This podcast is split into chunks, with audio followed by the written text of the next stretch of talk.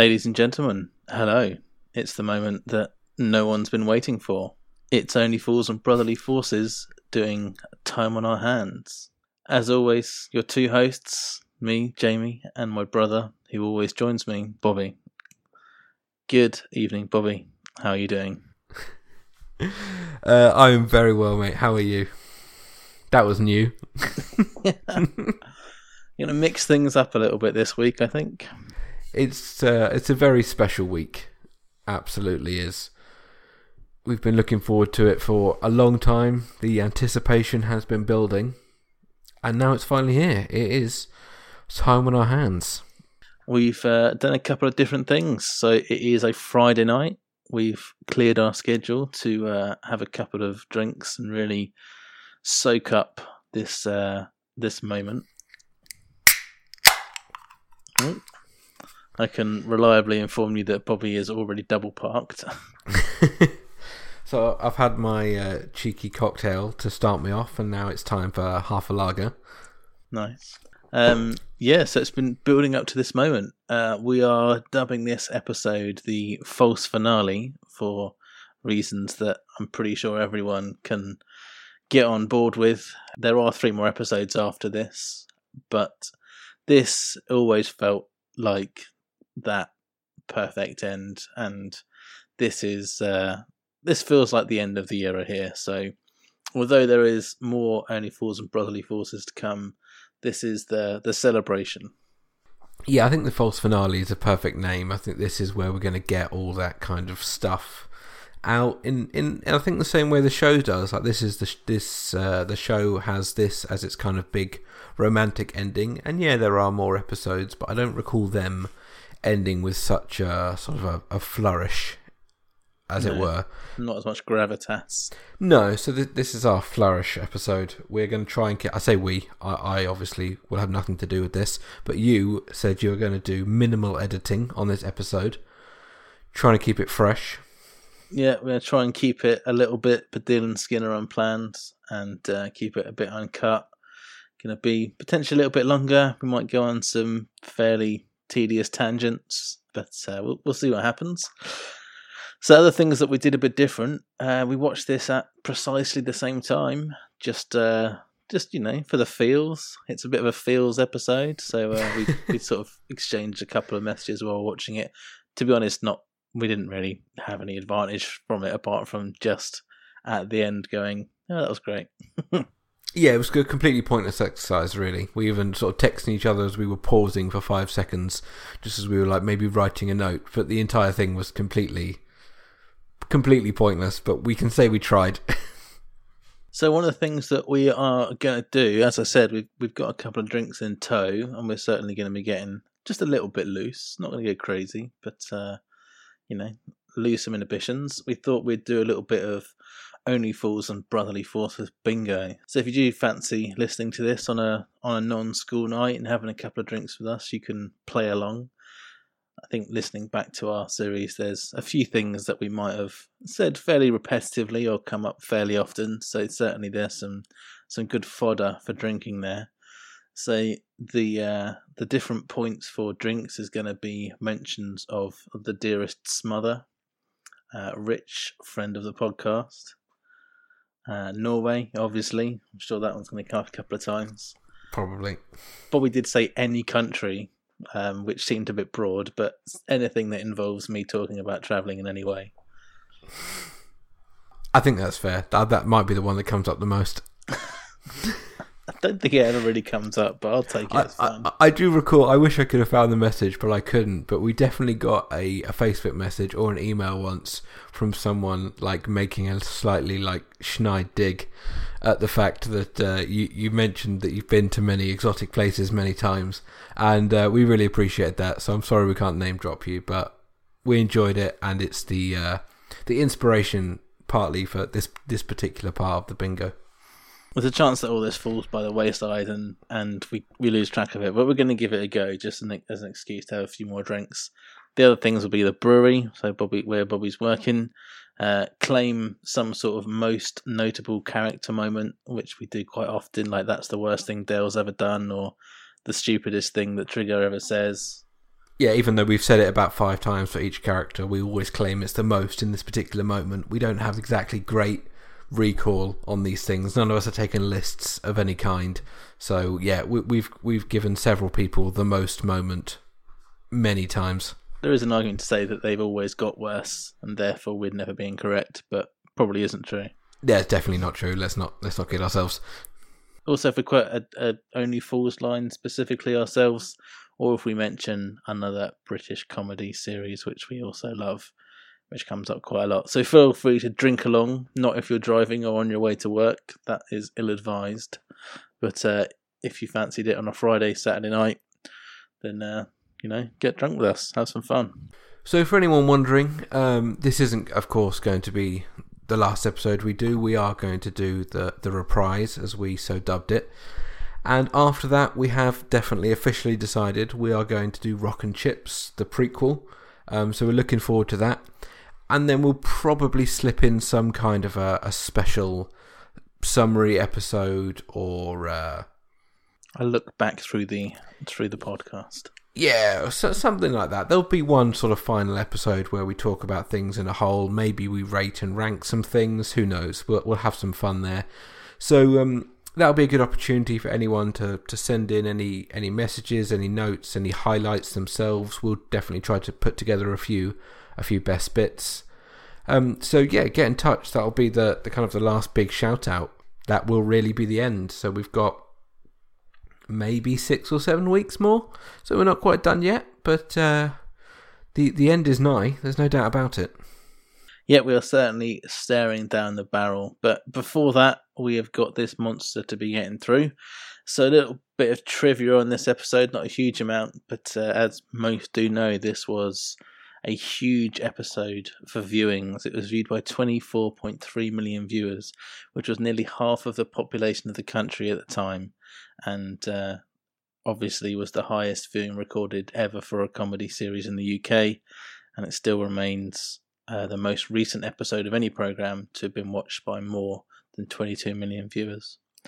That's a hell of a stat. It is mental. I did double check the, the population at the time of the year this came out it was 58 million. So it's that really is uh, huge. It's uh, it's it's crazy. This is what everyone did pretty much. you know. Like, bear in mind, there's going to be a good percentage of people who just aren't watching TV. Like, if anyone watched TV, this is what they watched. And it was the twenty, the 29th of December, right? Yeah. So it's it's one it's one of those weird days in between Christmas and New Year where no one really knows what to do. It's not even like it's Christmas Day or, or Christmas Eve or something. It's it's a bit of a nothing day. Mm. So yeah, I guess everyone just sat around all day waiting for it. You know. Yeah, as, as as I said on one of the episodes, we were obviously around by this time, or well around, and I don't know if we uh, if we watched it at the time. Should have checked in with the uh, the smother oh, drink. Ooh, drink. I mean, we definitely did. I, I mean, I, I'm certain we watched it, but I don't. I don't really recall watching it for the first time. But there is no way in hell that we were one of the, you know, thirty percent of the population who didn't watch this live in 1996. Is that right? Yeah, sure. This might not work, but I'm going to see it. But I'm to see it in case it does might work. I'm going to see if it does work. No.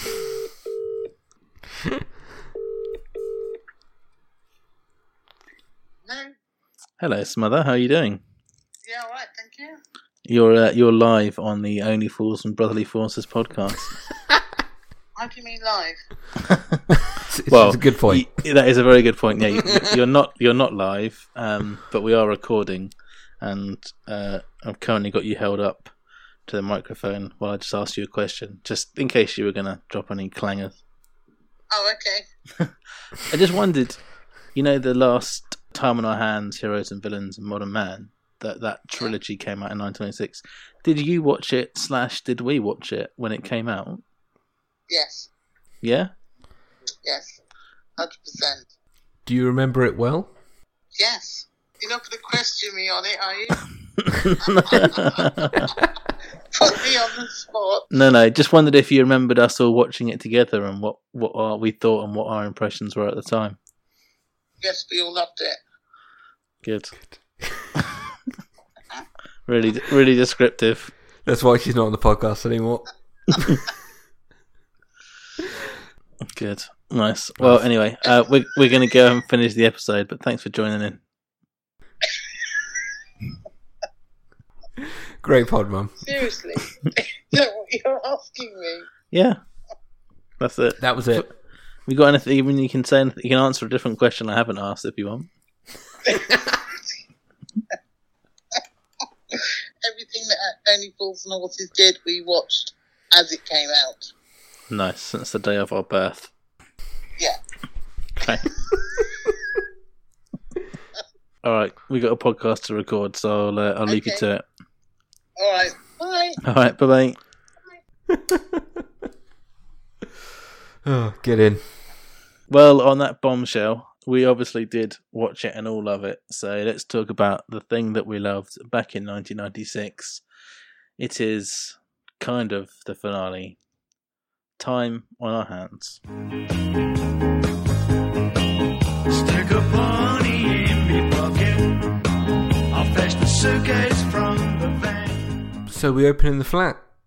Once again, it is bright and early, 6:30 a.m. they say, and Raquel is fretting over her parents coming for dinner that evening. I kind of instantly didn't realize that this all so much happened in one day. I seem to remember this being over more days. But yeah, it's it's the day that they are expecting the visit that evening from Raquel's parents. Raquel's still finalising the menu, which is a bit late, quite frankly. Get get your act together, Raquel. Apparently, lemongrass wasn't easily obtainable in 1996. I can believe that, to be honest. Yeah, I don't. I don't deny it. It's just like surprising to think that only 25 years ago it, it was that exotic. I mean, would you find lemongrass in like a quite a small cor- local corner shop? Like, yeah, No, you can't even get coriander in a local small cop. well, exa- yeah, that's what I thought. It's pretty. It's the same here. So, um, in Norway. Oh, really going to um, interrupt the flow of this whole podcast with drinking, which is fine, but I'm just just bringing it to light.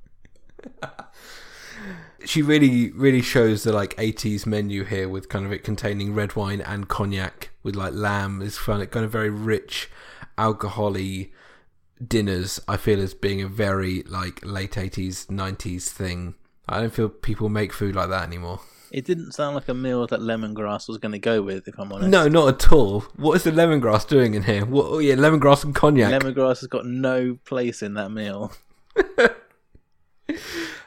But we get a ton of exposition about the fact that uh, the, parents are coming. Raquel's already met them, along with Damien, but it's going to be the first time they've come to the flat, the first time they're meeting Del, and all that sort of stuff. And and it's a big occasion. They're getting in some fancy uh, furniture just for the occasion, all sorts. Yeah, this this first scene is really quick fire. We we get a lot of information really really quickly, and and it kind of I would say it's on the cusp of feeling rushed. You, it's probably not something you'd notice if you're sort of not looking at it through the critical eye, but um, there was just so much. What's so funny? That should have been on the bingo. yeah, I thought you might say that.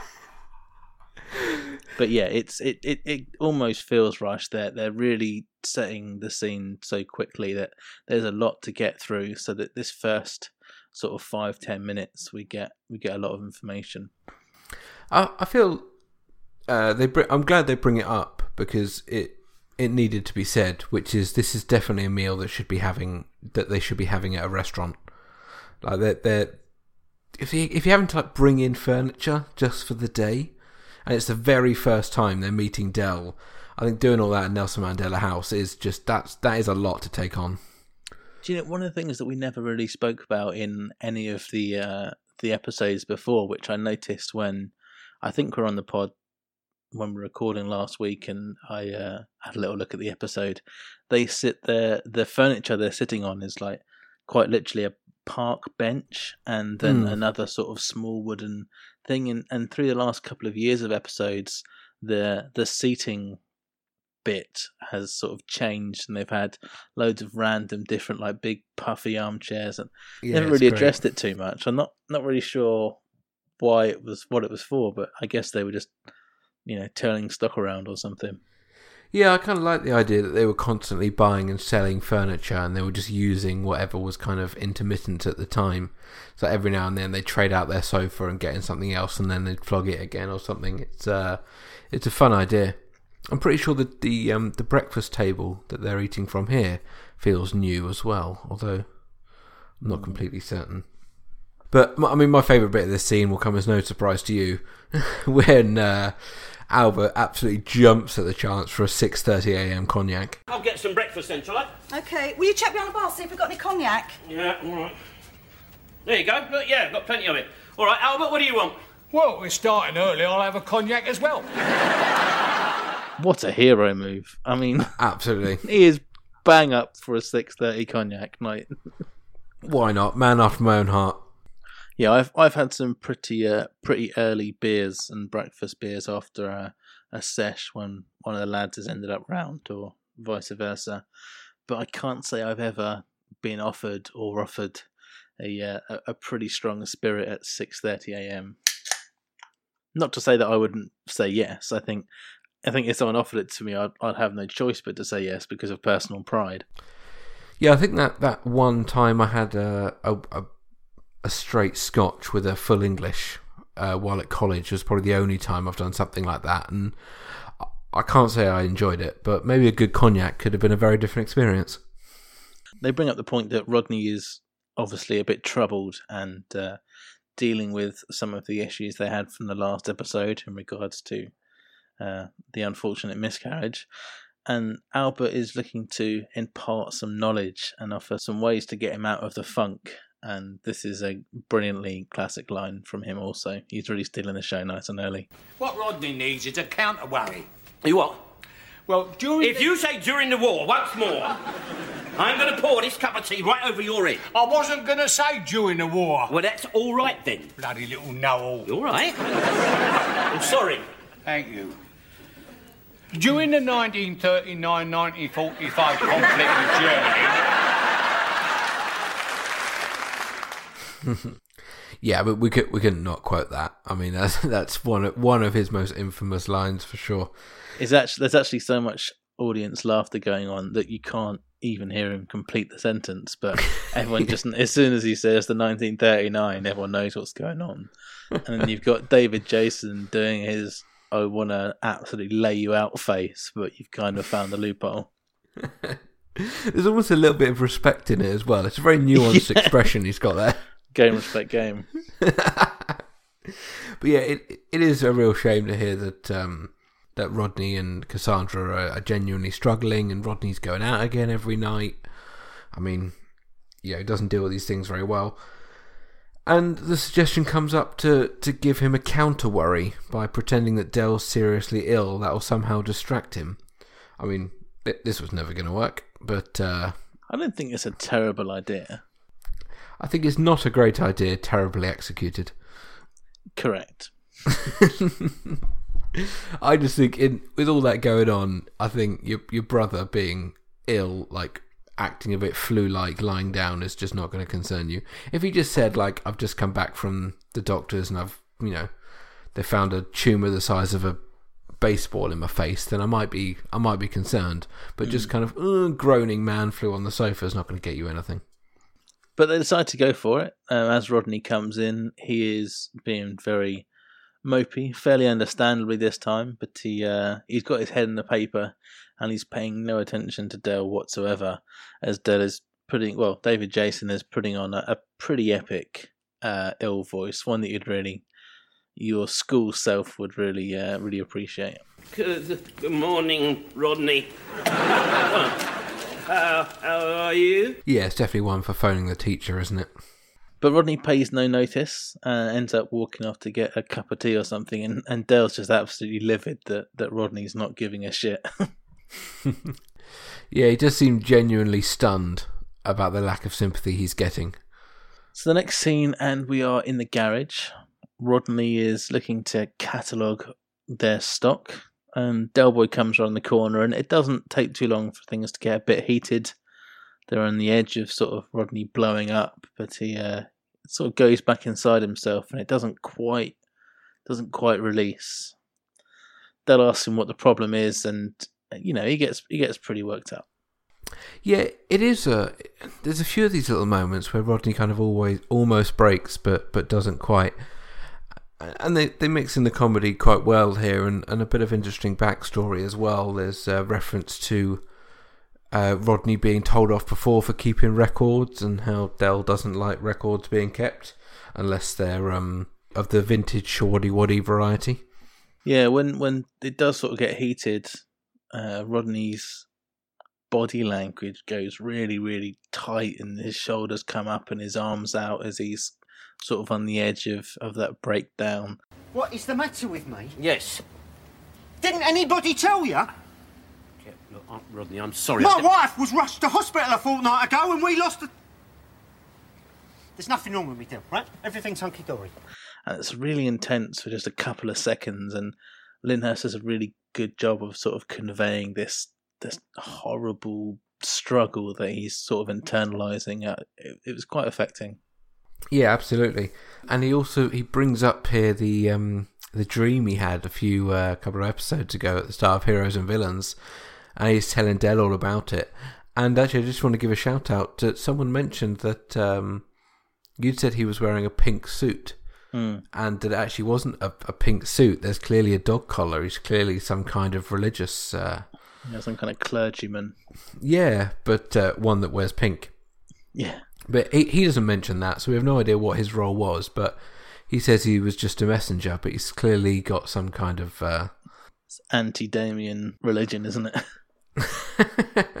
There's clearly something going on there. But that was a very interesting costume choice, and it's a shame we didn't notice. But yeah, shout out to uh, to Derek, great name by the way, um, for uh, for bringing that to our attention.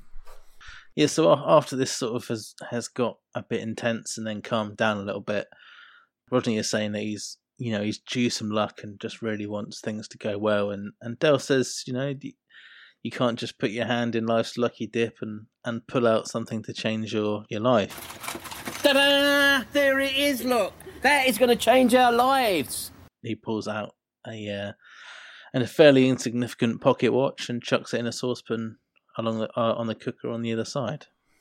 That is an absolutely genius piece of writing. Because it's. They don't do that thing which TV always does when there's something that might come up later, it like stops on it for about five seconds longer than it should. This this literally just goes. He threw it over there. It vaguely shows you, and then it just moves on. It doesn't hang around. The first time you watch this, you never expect this to be relevant later. Something that I've really enjoyed in, in this episode uh, a lot, but but also in some of the the more recent episodes, as we've come to the ones that I know so well, is kind of seeing how that story develops and having that sort of sixth sense second watch of it and and seeing how the the, the storyline and those um those sort of not misdirections but the the the subtleties within the script how they they sort of come to the fore. I really enjoyed sort of watching that and and seeing how it was executed and yeah that that bit was was brilliant Yeah, there's many times that uh, John Sullivan is weaving very clever and intricate threads that do really uh, reward the rewatch, and uh, it's you know, it's not just funny comedy show. It is very clever, and this is one of those very very nice and clever moments for sure.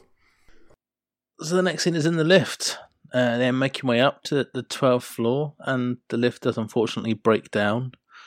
And del pretty instantly starts to to panic. And this was actually one of the things that sort of was uh, the reason I was mentioning about watching it all. I was, I was really curious how this scene sort of came together as as we we sort of knew that there was a big release coming, and uh, yeah, DJ slash Del, a a bit meta acting really because Del's acting, so D- DJ is sort of acting on Del's behalf of acting, and he's doing a really great job of proper panicking and seeing claustrophobic and and uh, yeah, he's he's milking it for all it's worth. Yeah, it's so rare that you see Dell losing his shit and Rodney being the calm one. It's very, very rare. But you can see Rodney feels like he's just got so many bigger things on his mind that being stuck in a lift is literally the least significant thing that's going to happen to him today. He just takes it in his stride, and just you know relax, calm down. The the one bit I do have an issue with is he says sit down so they'll get cleaner air because the oxygen will be at the bottom. That's completely untrue. You go to the ground in a fire because smoke and heat rise. But if you're stuck in a lift, the CO2 is heavier than oxygen. It would fall. You want to stay standing. But apart from that, that was my little uh, PSA there. Jesus, what's PSA? Public service announcement. Oh, right, okay. But apart from that, he's uh, you know he's cool as a cucumber. Before we put into rights the old conspiracies going on. You know the displacement of CO2 and oxygen is a big part of my job Oh, yeah, I suppose so. Drink. in the brewery. But Rodney wants to pass the time and rather ridiculously suggests a game, to which Del's got some some pretty good uh, suggestions for that. Let's play a game. We play a game? Why? You got a ball in your pocket or something? Different sort of game. I spy. I spy. Yeah. Well, you can go first. All right then. I spy with my little eye something beginning with W. Walls. Walls, that's right. Nah, that's the end of that game then, isn't it? All right. You choose a game. There's a, a an absolute split second where Rodney sort of gives evils evils to Del there as he thinks that maybe Del's gone for Wally or Wally Brain or something like that. But obviously it is just just walls. we do also get a little cutscene here of um, the new tables and chairs being delivered by a very exhausted Denzel and Mickey Pierce. They've had to carry them up 12 flights of stairs as the lifts have broken down. And, and we get a little glimpse at them um, moments later. And it, it's dramatic. It looks like they've been taken out of Dracula's house. Really long, dark wood table, just in the middle of the flat of Nelson Mandela House, does look ridiculous. Yeah, straight out of Henry VIII sort of style table in the Trotter's flat, and it doesn't really uh, doesn't really suit. Cause if you are the best, but you don't ask questions, then brother, I'm your man. Rodney starts talking about the fact he's reading his diary, obviously been going in through some of his pasts, and uh, it leads on to him looking into the future and what he thought he had coming his way and, and where they are and, and all this sort of stuff. And this is where we get sort of the most famous feels part of, of any of the episode in any part of the series as uh, as Rodney starts to break down. It's super sad. It's really heartfelt, and it's just very cathartic moment as we as we watch Rodney's heartache start to pour out. And for the first time, we watch. I'm not sure if we've even seen Del cry, but it's the first time that I think we've ever seen Nick Lyndhurst cry, and and yeah, you're in that moment for a bit. Suddenly, happy families became Dungeons and Dragons.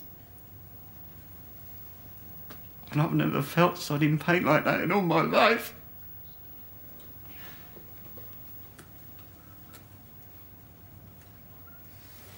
Is Cassandra hurting? Of course she is. How do you know? You haven't talked to her about it. No. And you know why? It's because. It's because, like. It's almost if. If I don't talk about it, and it might not be true. But it is. I know, I know. But if I don't say it, If you don't say what. we lost our baby. But you did. And you have said it. Yeah, I said it.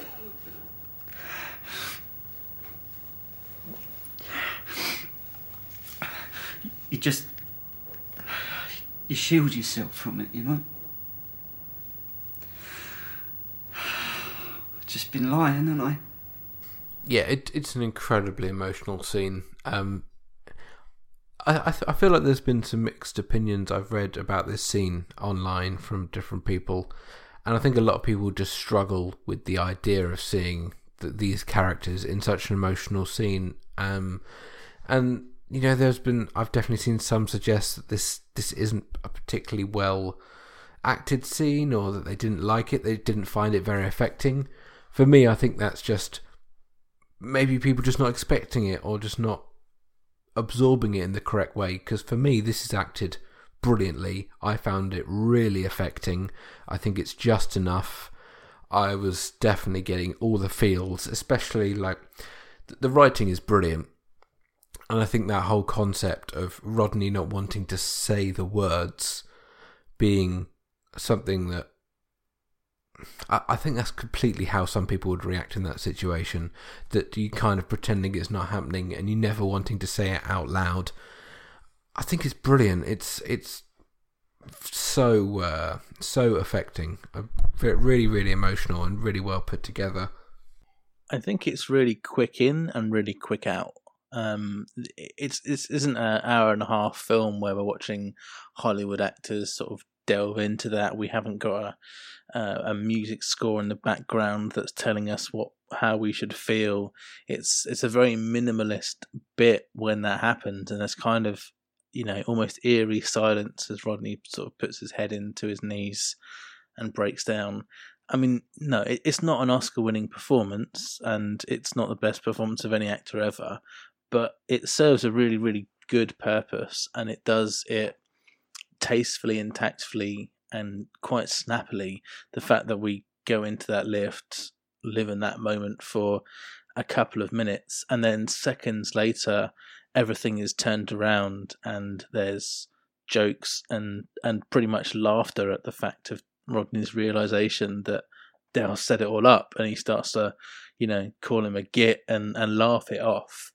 I think it's very clever. It's it's not an acting masterclass or a huge moment in regards to its epicness, but it, it serves a, a perfect purpose, and I think it's done really concisely, and uh, I, I I dig it. I thought it was good.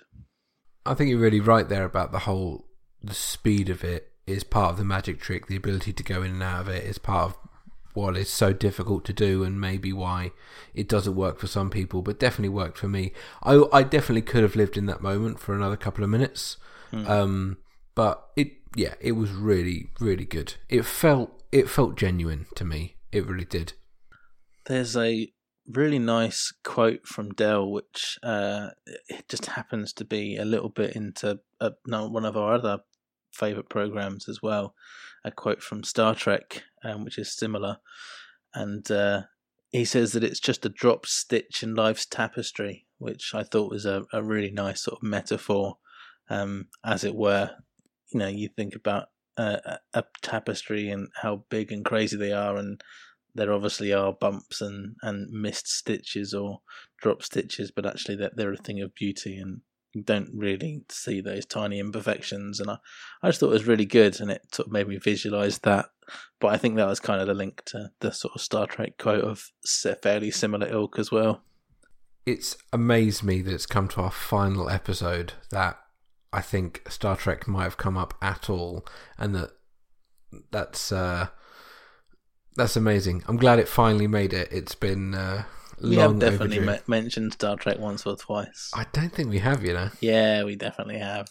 I'm sure there's no way I lasted 70 episodes of a podcast and didn't talk about Star Trek. I, I don't recall. Well, uh, I, I What do you am reckon going you've to watched more, Star Trek or Only Fools? Uh, oh, Star Trek. I reckon. Yeah, Yeah, I think so. Me too. I think I watched a lot more. I mean, it was definitely a lot more Only Fools until I was in my sort of mid to late teens, and then from there, more often Star Trek. Well, next gen specifically, for sure. Yeah. So if you think that we know Only Fools and Horses well, oh, our Star Trek podcast would be horrid. Yeah, if there weren't already fifty million of them, we might have been tempted, right? Hmm. But yeah, as I said, out of nowhere, Del springs into action. The lift gets going. Rodney calls him a git, and then we make our way back out of the lift as they don't know whether to laugh or cry. it's it's been a snappy episode, and we've just had a couple of scenes whiz by, and we're back in the flat for for the meal. They are on the way. Uh, did you see what is Del is doing as we open this scene? I actually I read the trivia but didn't notice it as uh, as it was going on. So I'll let you inform the ladies and gentlemen.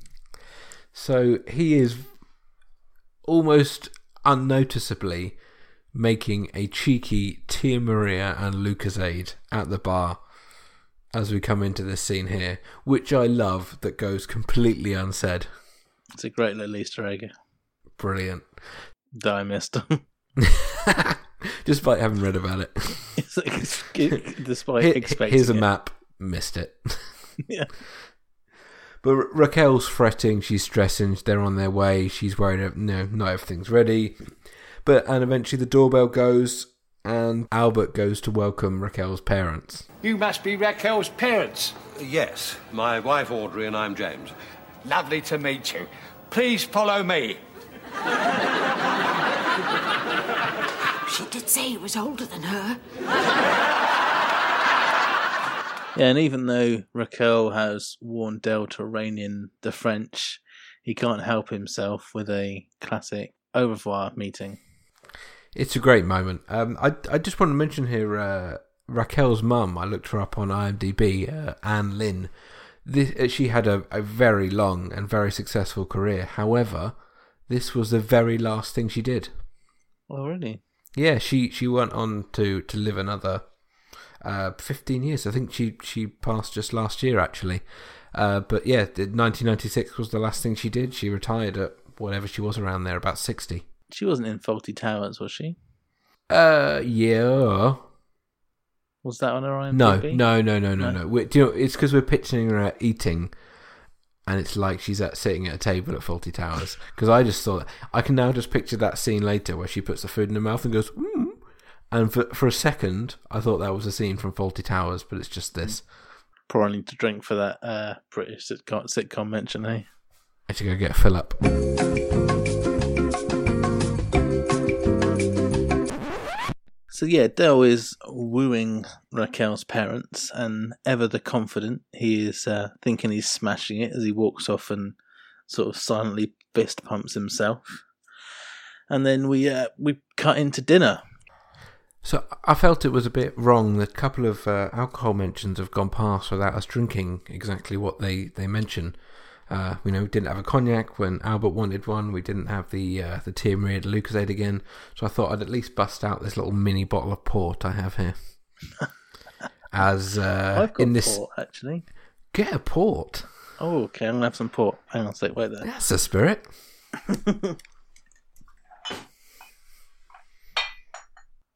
So you, you got a mini, you got a mini bottle. I've just got an entire big bottle. Yeah, mine mine's a friendly. Uh, what is this? Maybe two hundred mil. This is actually given to me by uh, the dearest mother. Drink Nice. because um, she she for Christmas we got a few different drinks in, and I think she got a shitload of sherry in, and uh, sherry and port both shouldn't be kept for too long. They should be drunk within a month or so of being opened, and she couldn't possibly drink them both, so she gave this one to me, which I forgot I had. So hopefully it's still all right. Hero. We'll find out in a minute. Mm, past its best, but I'm sure it'll do the job. Not bad enough to throw away, just uh, not ideal. it's never too bad to throw away. Nice. What is it? It's all right. It's uh, Cockburn's number one special reserve. Nice. Pretty standard, but pretty good. Nice. I've got a uh, a Grant's tenure here. Mm. Fucking, I I love port. You know. Yeah. Yeah, the the th- problem I have is that I like loads of things, and it's impossible to have all of the things that I like on show. Like, if I had like just untold shelves, and I could just put everything on all the shelves so I can see them all the time. I mean, it wouldn't be good for my my health, but I just there's so many things I like. It's hard to consume them all because because they're all hidden behind all the other things that I like. You get where I'm coming from? I I I've never understood anything more. no, it it is a challenge. I, it's uh, and also especially with things like port, like you wanna you want to make sure you get through that bottle pretty quickly. But I, I'm always amazed with port how easy it is. I've I remember opening a few bottles of port, thinking, "Oh, I must remember to get through this in the next week or so," and then like it's done an hour later. I've had that happen more than once. But yeah, cheers, uh, cheers, James. Oh, cheers. I, I was actually going to suggest uh, we have a shot halfway through because I just thought it would be fun to do at the halfway point. And we're pretty close to the halfway point, but smashing down tumblers of port is that's that's good enough. That's better. We do need to be able to see by the end of the podcast. we not, might not be able to talk, but as long as we can see. But Del is uh, wooing Raquel's parents. He's thinking he's smashed it, ever the confident self, and gives himself a little cheeky fist pump and says he's knocking him bandy or something to that effect as he walks away. It's funny. I don't think I'd, I've been. I know we'd been aware of it before, but the age difference between uh, Raquel's parents and Del doesn't seem that big compared to Del and Raquel. You know what I mean? I feel like Del's in the middle. He is in the middle. Yeah, he's as close to one as the other. I think Raquel's age does come up at some point. I think it may be on their first date in dates. I think she says how old she is. But um, I guess there must be about 10 years difference between them. Yeah, I think it's more than that in real life, but I think they char- I think it's closer to fifteen in real life. But their uh, Yeah. their characters, I believe that's about right. So he is uh, forty, and she is fifty-seven. So yeah, seventeen years. 17 years. Mm. Yeah, I guess there's 10, just over 10 years difference between them. And if that is again doubled for the parents, that's probably about right. 20, 25 years. He is, uh, he is the in between. Mm. So we then have a little mini cut, and uh, they're kind of deep in the meal, about to get real, really tuck into their mains. And um, this is a really weird scene because we see the back wall. Yeah, I did think of that actually. It wasn't actually mentioned in any of the trivia stuff that I was No, reading, it's- but It, it's just all seem we've never seen it since Hullenback. I don't really understand how this was done because of the live audience. I don't know if these shots were taken uh, later or if maybe they're to the side, but they've just made Mhm. it look like they're actually because they would have been in in in way of shot if they were actually sitting opposite Del, um, or opposite uh, Rodney and Cassandra, really. because then that that third wall obviously comes back a bit further, and we see that wall as well. Yeah, And- that's what's weird is the room suddenly becomes massive.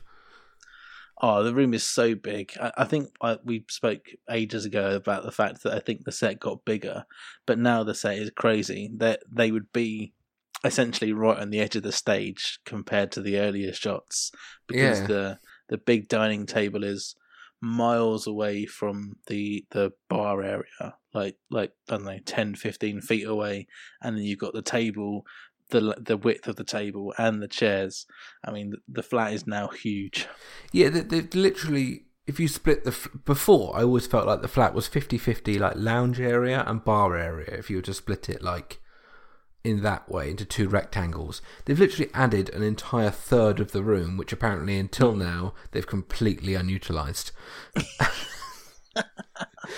Although I do like the idea that maybe like there's just shelves there that are always just full of shit they're trading or something. like I wish they'd given us something. I feel like you could have fixed this bit with a bit of fun dialogue, or maybe seeing um, uh, if they'd given us. It would have been such shitty fan service, but I would have enjoyed it if they'd done it. If maybe when Denzel and uh, Mickey were emptying the room, if they'd shown that wall and there was like loads of shit there, that would have been wicked. I would have really great. enjoyed that. Just filled easter eggs all over the place Yeah, yeah, it would have been great because yeah, there's so much room there. I mean, the the far side of the table starts at where the TV is, and like you say, you've got the table and then the seating place, and then the wall, and there's room to walk behind them, and then suddenly this room's massive. not a bad flat after all It's suddenly huge. I mean, that's that's an amazing living space. I mean, what an area to entertain.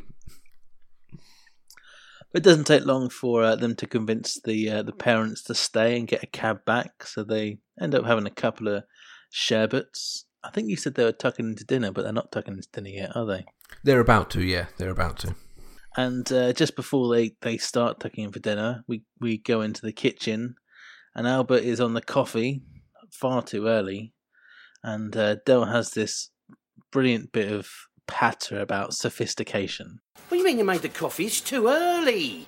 In it, they haven't finished their mains yet. It don't usually take us that long to finish our dinner, does it? No, I know that. That is because we're not golloping down a Big Mac and chips, are we? We've got guests. We're taking our time. We're savouring the food and the ambience. We're sipping the wine and we're conversing. I mean, out there, they're having a chat between each mouthful. It's sophisticated, it's civilised. Right? Okay, don't worry. I'll whack this in the microwave. It's so good, isn't it? It is so brilliant. I, I, I, I don't know what it is about it that the way he delivers it is just so um so eloquent, so perfect. It's eloquent, and there's there's this like poise and um hesitant to it. This just like slow delivery, and he's got this even different tone in his voice as he does it. It's like he's suddenly just become a snob, but like actually convincingly, it's brilliant. Yeah, but it's like he really knows. Mm. Like it's, it's it's like he, despite the fact that we've always seen him, we've seen him eat dozens of times, and he's always shoveling it down, like can't eat quick enough. But um, he, you know, he apparently knows the rules. He might Yeah, not have even- shown them back in a royal flush, but he knows the rules. Yeah, I was going to quote exactly the same thing. I think he was uh, smashing it down then. I'm surprised he didn't do a bangarang and start throwing food all over the place. You lewd, crude, rude bag of pre-chewed food, dude.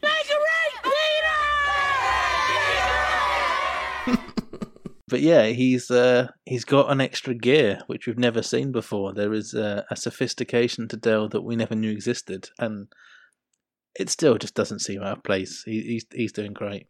It is awesome. Did you see that Rodney was serving the wine to Raquel's parents in one of those uh, angled wine server things? What like a a thing that goes around the wine bottle or a carafe? Uh, no, it's like a thing that goes around the wine. It, it's like something you lay the wine bottle in, so the wine bottle sits at about Oh yeah, uh, Six- about uh, sixty degrees. Yeah, yeah, yeah. Never never actually seen one in real life though. No, I've never used one. I imagine they were very popular for a while. I assume it's to stop disturbing the sediment. I, I guess when you're pouring from kind of glass to glass, I imagine that's the reason. Um, but yeah, what a weird thing. No one needs that in their house. What a huge piece of equipment that you just don't need. Might get one. and uh, here, I mean, th- this whole episode is just laden with uh, quote unquote classic moments, and this whole coffee gravy mix up is so so good. DJ absolutely kills it, and every single mannerism that he does as this comes off is stunning. They're only doing it.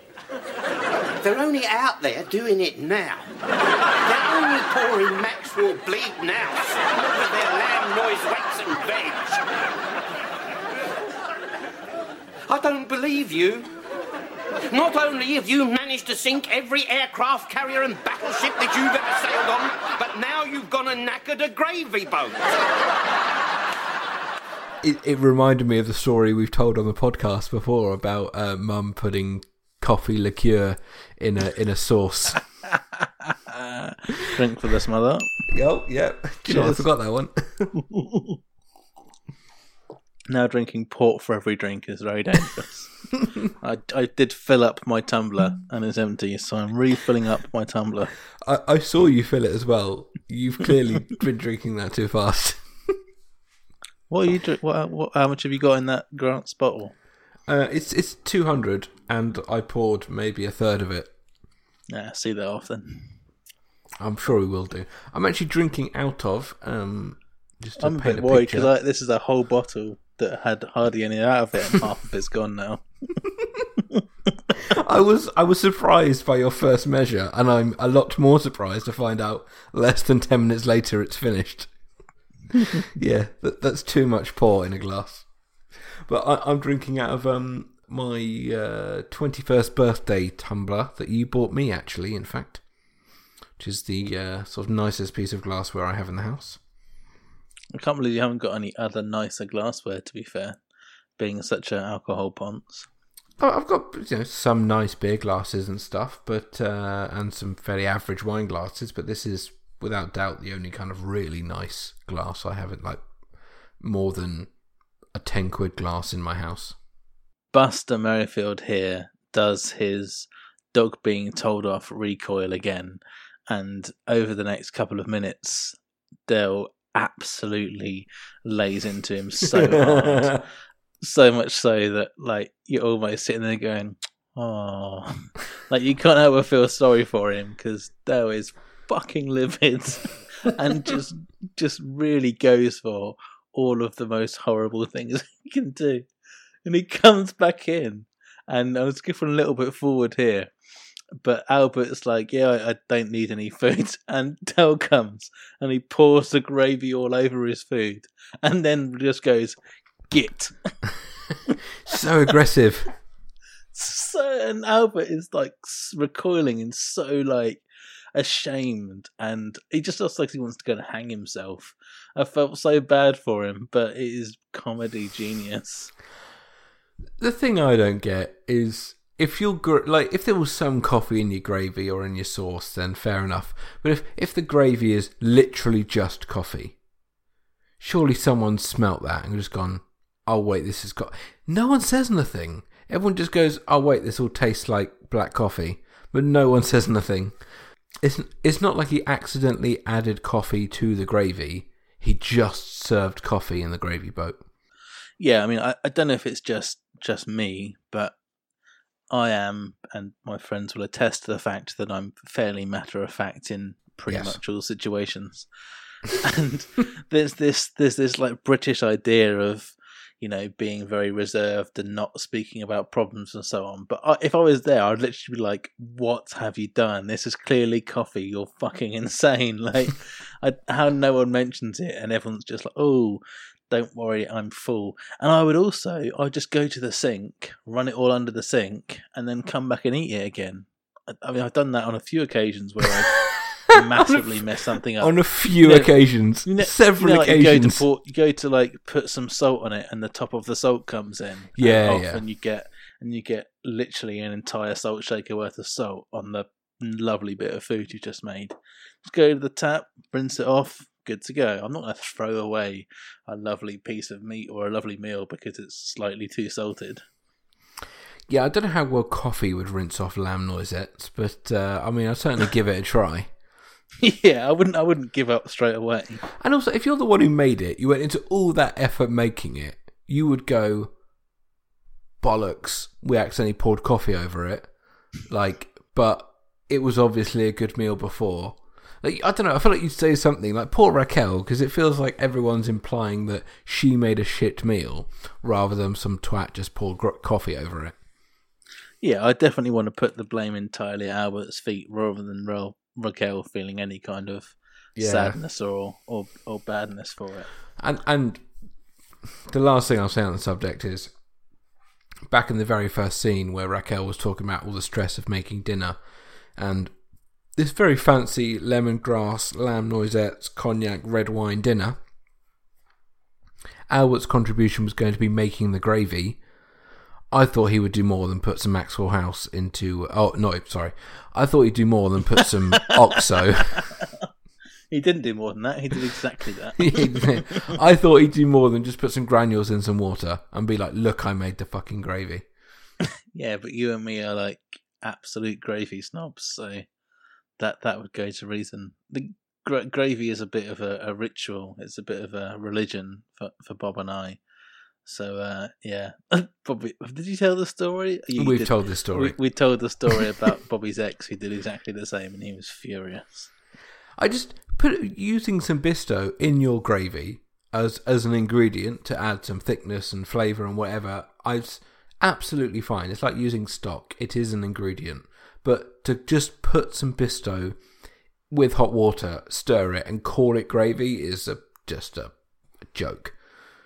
We could be offending half of our listenership now. I- but, uh, I'm I, I I stand by this. I'm happy to die on this mountain. There is uh, there is one good thing about uh, literally just Bisto gravy, um, is it's fine for vegetarians. So if you're making like a a, a vegetarian pie or something like that, uh, for something which is actually has no meat in it. It is a really good meat substitute gravy, but uh, but is there no meat in Bisto? Is there? No, it is Didn't vegetarian friendly. I still want to like you know roast some carrots and onions and Oh yeah, yeah. Some, I mean, you know, obviously you only get some other flavour in there, but as a shortcut, it does a pretty good job. if if someone turns up at your house for the Sunday roast and they turn out to be vegetarian, you can quickly make up a little side sauce and leave the chicken off their plate. And they'll they'll be they'll be happy as Larry. Yeah, yeah, nice. Good to know. I actually didn't know that. Fascinating. No, I found out quite recently. Um. So, so following on from the uh, coffee lamb disaster, Del assures everyone that they have a fantastic dessert planned, and I'm not sure how much of a joke this is or how much of just like a again 80s 90s thing this is. The dessert, mandarin segments and instant whip. For a second, I forgot what it was because it didn't have a note on it. But I remember thinking at the time, that is not a fucking dessert. it's not a dessert. Zero prep has gone into that. You, you've you've peeled an orange Yeah, and you've squirted some crap from a can. yeah. That is. Uh, I mean, it would be disappointing enough, but if the meal was amazing, you wouldn't need something so, you know, outlandish. But as the meal was a car crash, I'll be livid to get a bit of orange with some cream on top. I don't think there's any meal in the world where if you served me afterwards a few segments of mandarin and some canned whipped cream on the side that I wouldn't be furious. don't like if, if you just don't bother. I don't need a dessert. That isn't one. It's like an insult.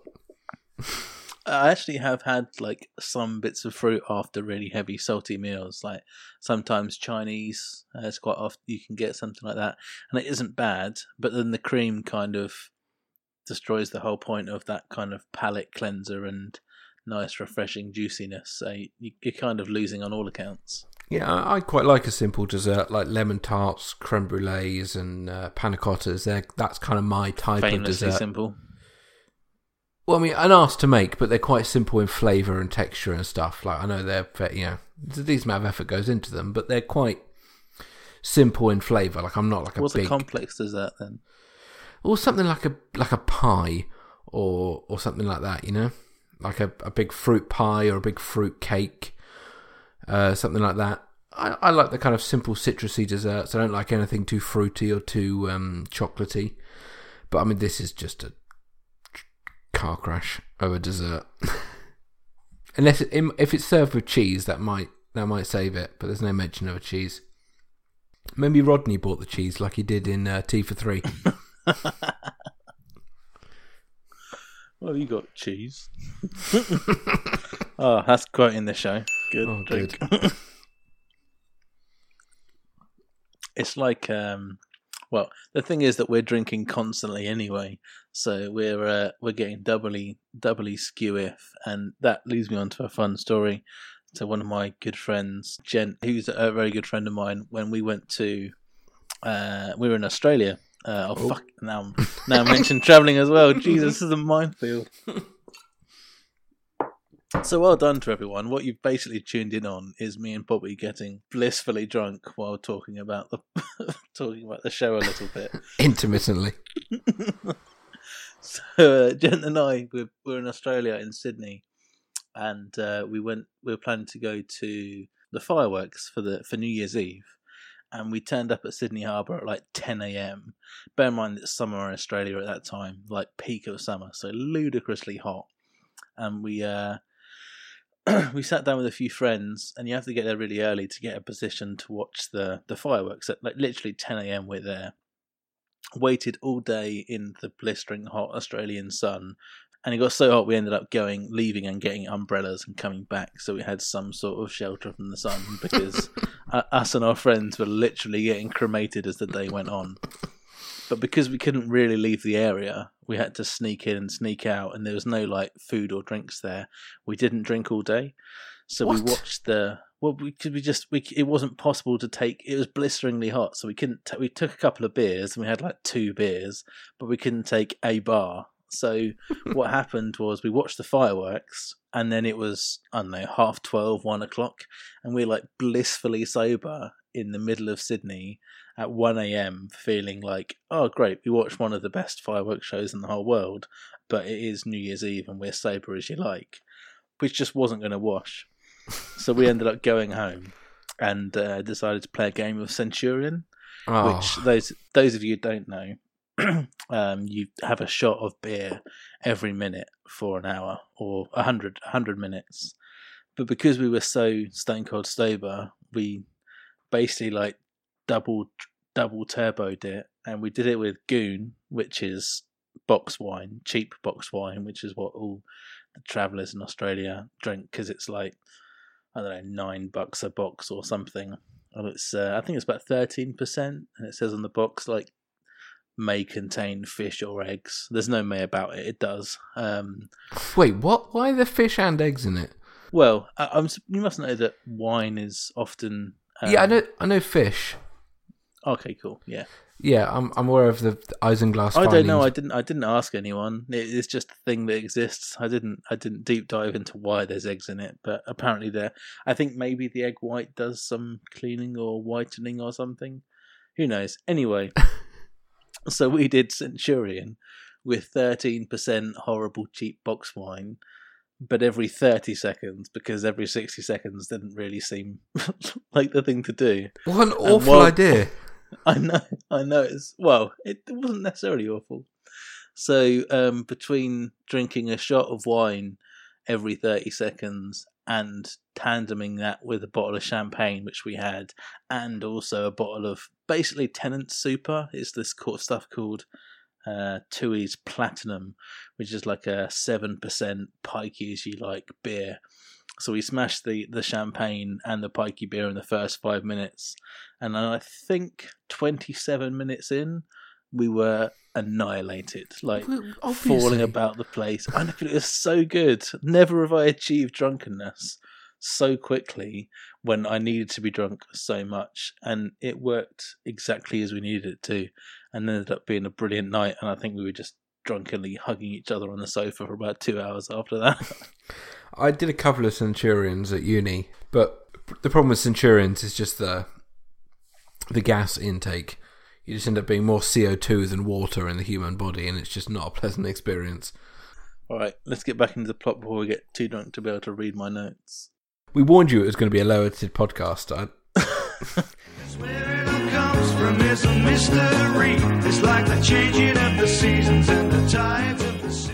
Anyway, to to return to the plot, um, that is a very unsuccessful meal over, and we join them again uh, the next day uh, back at the garage. Yeah, James comes down to bid a farewell to Del. All seems right as rain, and uh, just as he's about to exit, he notices this this watch that that earlier Del had chucked into the saucepan, and he uh, he's pretty interested. Good lord. Oh, I know, it's filthy, isn't it, eh? Uh, Rodney, have you got any of that WD 40 there? We're giving this thing a up. No, I mean it has the name Harrison engraved in it. You can see there. Harrison, AD 1774. How did you come by this watch, Derek? Yeah, so naturally, I uh, I IMDb this actor as well, Michael Jayston. Uh, he'd been in tons of things, and he is still going strong. Uh, you know, still got credits from just the last couple of years. Uh, lots of uh, just you know, English TV, very very standard stuff we see all the time on Only Fools and Horses. Couple of repeat roles. He had a long stint in uh, EastEnders and one in Emmerdale. Um, I think I, I really like it when he's been in Holby City four times playing different characters, uh, which is which is always fun to see. Um, but there's something about this scene which I just thought was so brilliantly done because it would be so easy to have this be cheesy and just overly done and hammy and a bit naff the way he gets all excited about this watch. But it's brilliantly done. He gets just the right amount of excited. He gives us the information and sounds incredibly professional like you totally believe he's an antique dealer. I- i just loved this scene for the way that you know this guy sold it it was just really really good Yeah, I, I did. I said exactly the same note that uh, Raquel said. Did a, a really good job of looking astounded.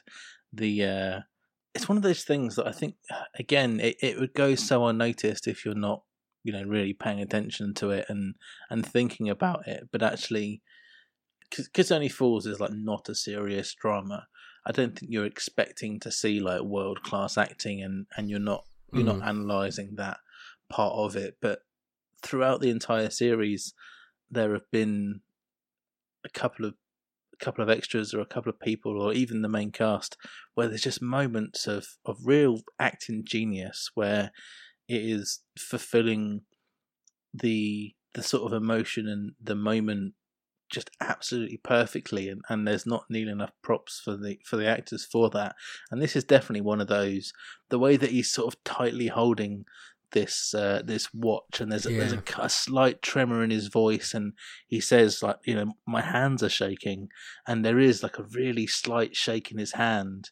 And the, the the enormity of what's about to happen is unbelievably huge. And and as he tells this story which is just beautiful. Like it, it's just such a, a beautiful fantasy. This idea that there's this watch lost for 300 years that is like the finest timepiece of one of the greatest watchmakers ever. The monumental sort of moment of this discovery for someone who is not only an antique dealer but um a, a, watch specialist. What does he say? What does he say it is? A Horology. hol- Horologist. horology, horologist yeah that imagine that i mean if you are a specialist in a field and you find your white whale I Yeah. mean, it would it would be incredible and and you feel that and and if Mm. you're really looking into that that bit of and the way that that um the actor is portraying it you can feel that he is actually seeing something that that is unbelievable and i loved it absolutely insane execution That's the thing because I feel like every line he says, if you see it written on a page, sounds shit. Like really, really naff. Like, oh, my hands are shaking. I'm so excited. Like it sounds terrible on a page. It has to be delivered perfectly, and it is. Uh, yeah, and and it's great, and the story he tells is great, and um, largely true in many ways. Um, we should probably say, you know, there there was a a Harrison Lesser watch, which was a, a, a missing watch. It's a fantastic story that that uh, John Sullivan heard about and thought was a great idea. I, I struggled to find really good details on it, but essentially, it did seem to me from what I found that yes, the watchmaker is real, the time period, everything, and that there was one missing watch uh, that he made that was uh, meant to be particularly special. All of this is true. but it's never been discovered in real life I don't believe so. right okay that's kind of brilliant as well It's great. I did It's- wonder. I didn't. I didn't look into it because I assumed that you probably would, which I'm glad you have done. But I, I- think uh, so. There was there was a lot of stories before this episode came out about the trotter, something special happening to the trotters in this episode, and everyone assumed they would win the lottery. Hmm. How naff would it have been if that happened? Like Yeah, every terrible. every American kids sitcom has had an episode where someone, I mean, Keenan Kel won the lottery.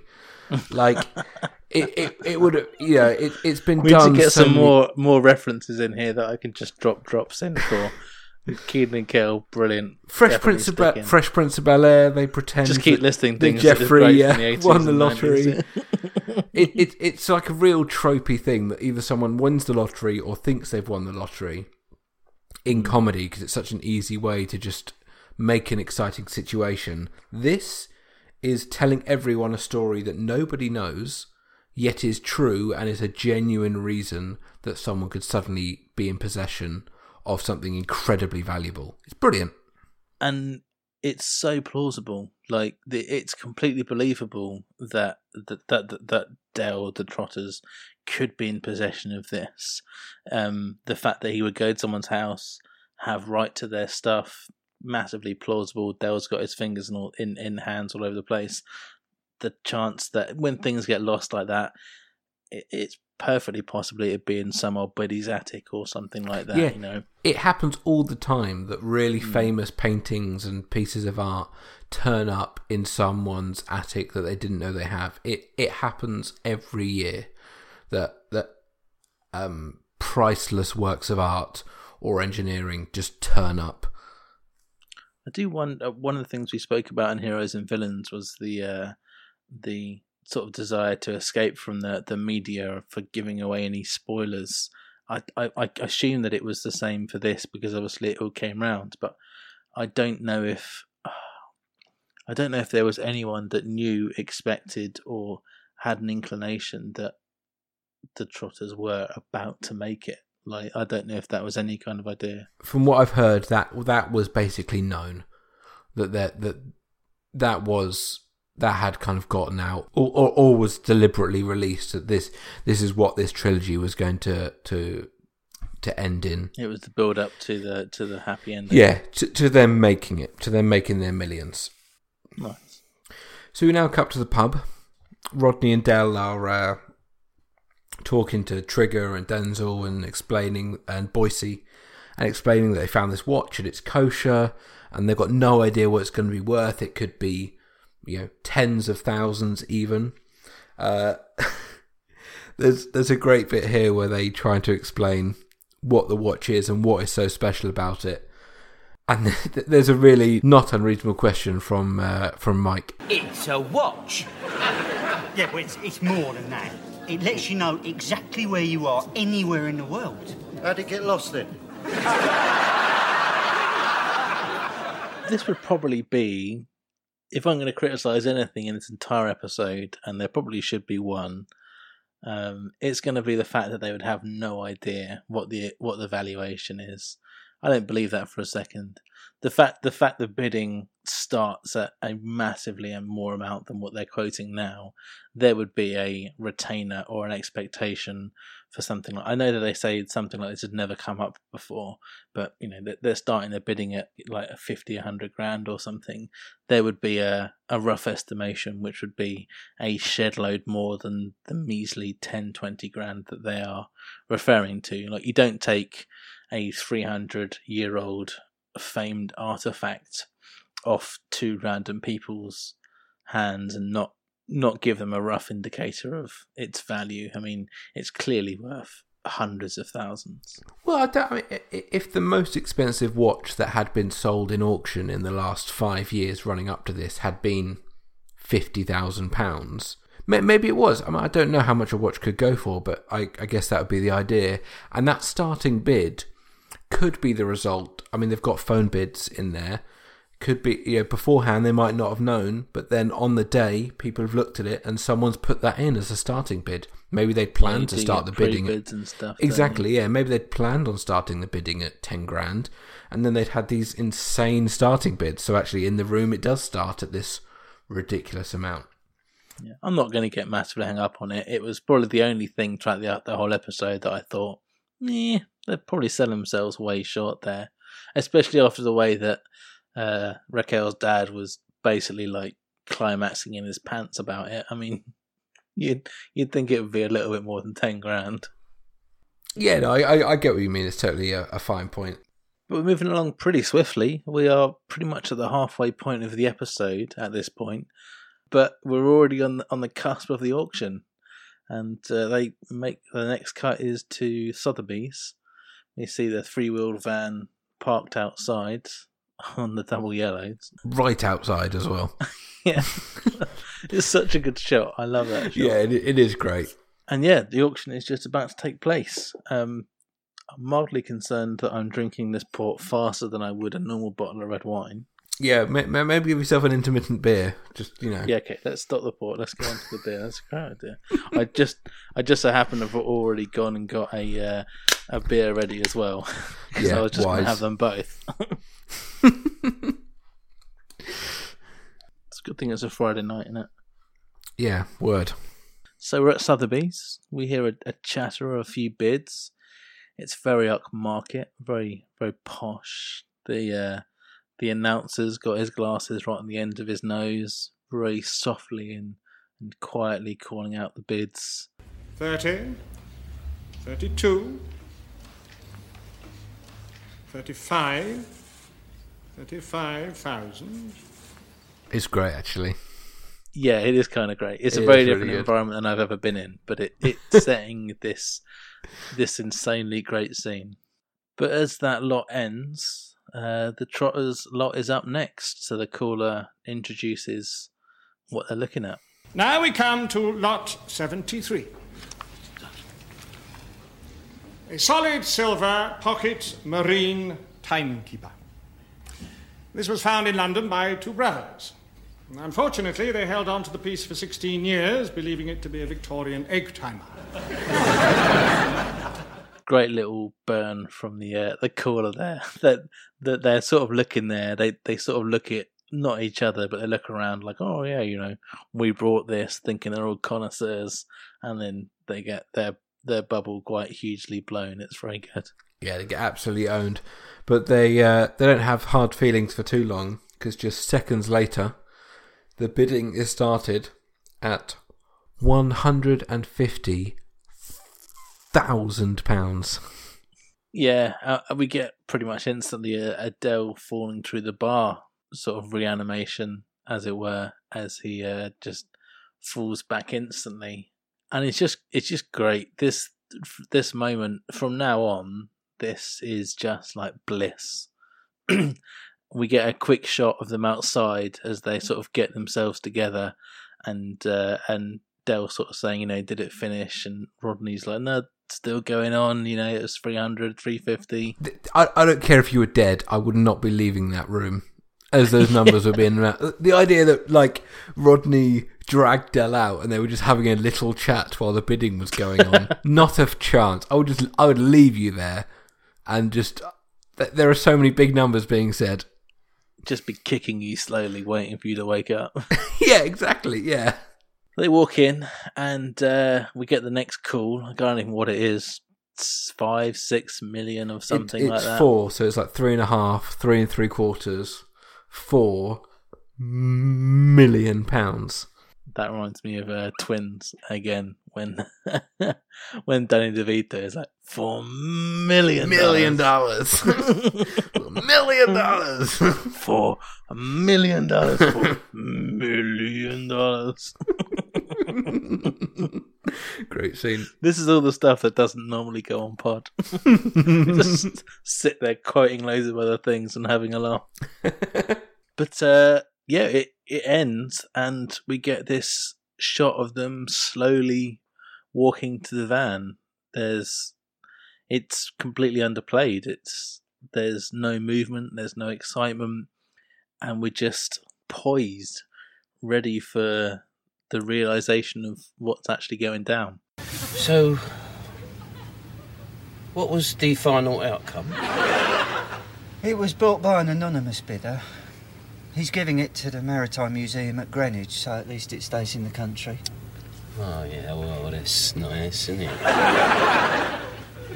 oh, you Wally. Was the final score? What exactly did it go for? Oh. This moment is just really drawn out for so long. The way that they like slowly come into the car, the slow reveal of what's going on, and the slow reveal of the money. I uh, genuinely actually felt like tension in my heart and stomach, like just waiting for it to release. I, I don't know if it was just because of the, the sort of tie into the, the podcast and the fact that it was feeling like this false finale for for me personally, but when it finally releases and that van is rocking like crazy and we get this wide London shot, I was so happy to have that release. Um, 6.2 million. So that's just over 3 million each. Well, we've had worse days.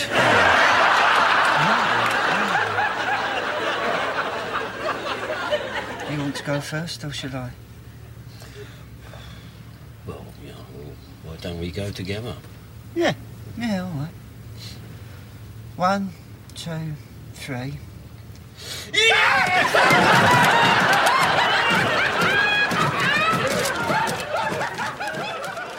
I mean, it is an incredible moment. Just I, I like the way they play it. That underplayed kind of build up really works. I mean, I'm, I'm going to ignore the fact that Rodney has to tell Del like Del wouldn't know because he wasn't there. Uh, because it's a great reveal to the audience, and it's such a better way to reveal it to the audience than us maybe just being in the room watching it kind of slowly build. Because then you just, if we were in the room, we would just be wanting it to go higher and higher, and we'd almost be disappointed when it finally stopped. For us to mm. kind of see that four million last bid, then go outside and find out it was fifty percent more than that, it is amazing. I mean, for some context, that is eleven point nine million in today's money. Oh yeah, yeah. Calling back some of the uh, the calculator. Also, out of interest, when he found it back in 1980, the watch, if you were to work it back, assuming it would go for the relative same price, which is a stretch, but it would have been 2.7 million Hmm. in 1980 money. So uh, that's, that's good interest, really. Hold on to it for 30 years, tripled in money.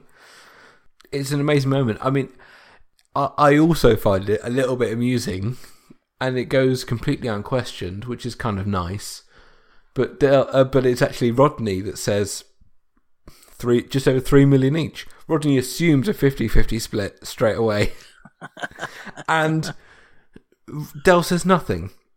There's no no 60-40 in this situation. No, there's really not. And Del always said, if I had two, you know, said back in the day, if I had two million, I'd give you a million.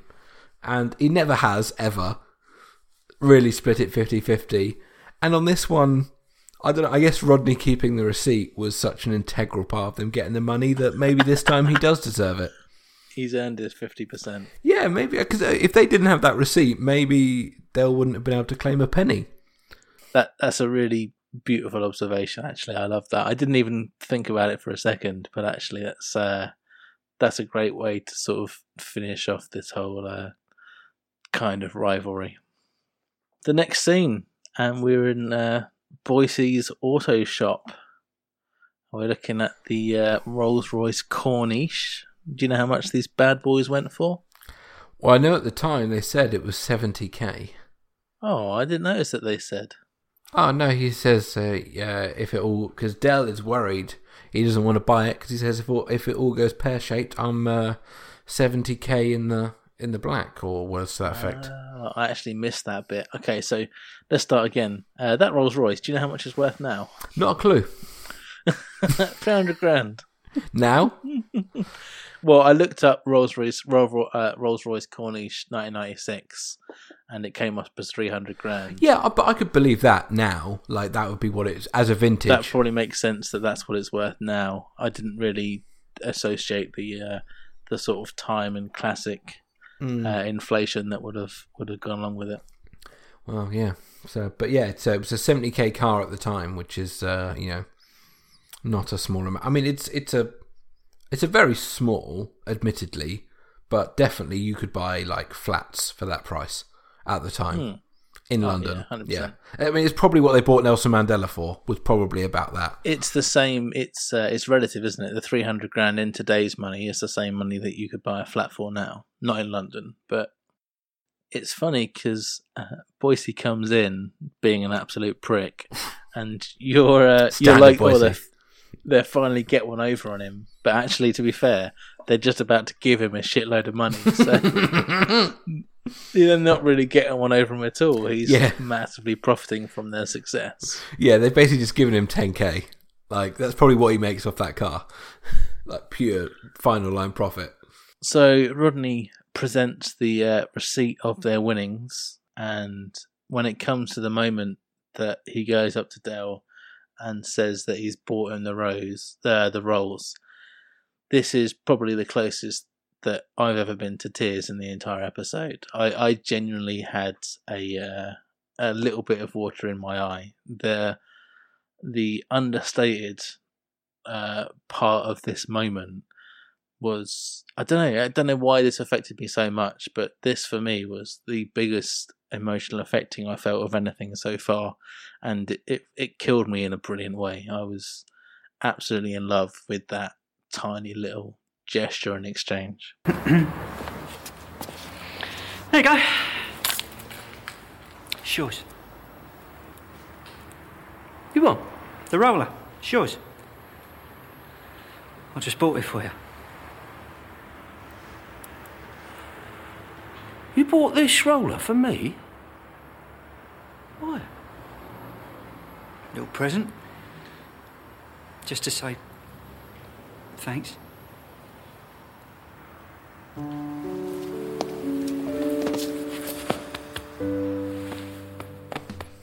It, it's really beautifully played moment because they could have said a lot more and they could have really outplayed it but so much goes unsaid you know? It's just this beautiful moment of, of recognition uh, between rodney and del and the money is irrelevant. I mean if rodney can afford it del can afford it five times over so it's it's not it's not really the sacrifice it is just the gesture It's a sentiment, isn't it? yeah, exactly. It's one hundred percent that, and and it's a it's a really really nice moment, and you can see as much joy in Rodney's face from him doing it as Del is for receiving it, which is what is so beautiful about it.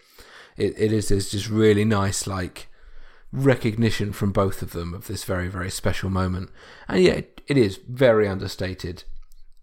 I always had uh, like like everyone else in the world. I I've always had this like dream of winning the lottery and feeling like uh, you know part of me deserved it or whatever.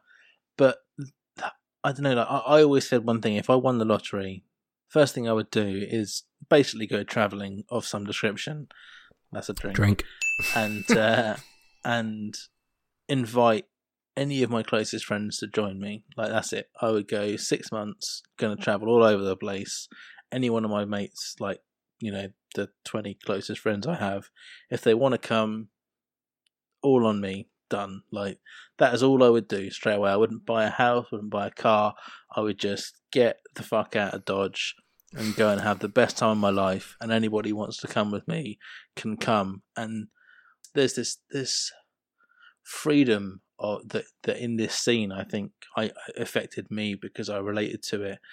The the gesture and the the the friendship and beautiful part that you're enabled to do by having you know not a limit limitless amount of money but to be comfortable to just make us and money isn't you know it's not the be all end of all end all but in order to give someone something that they deserve and to show a sign of affection like that in the face of anything i don't know that just just kind of hit me and it's something i always wanted like i just i just wished that i could hit the lottery so i can buy my mum a house buy my dad a house pay off their mortgages whatever go off with my mates like i don't think about any investments that i want to make i don't think about you know, I'll put that in that bond or buy this house that way money. I just think, I know 10, 20 people, I just want to go, I want to make your life better and easier. And that's all I would do.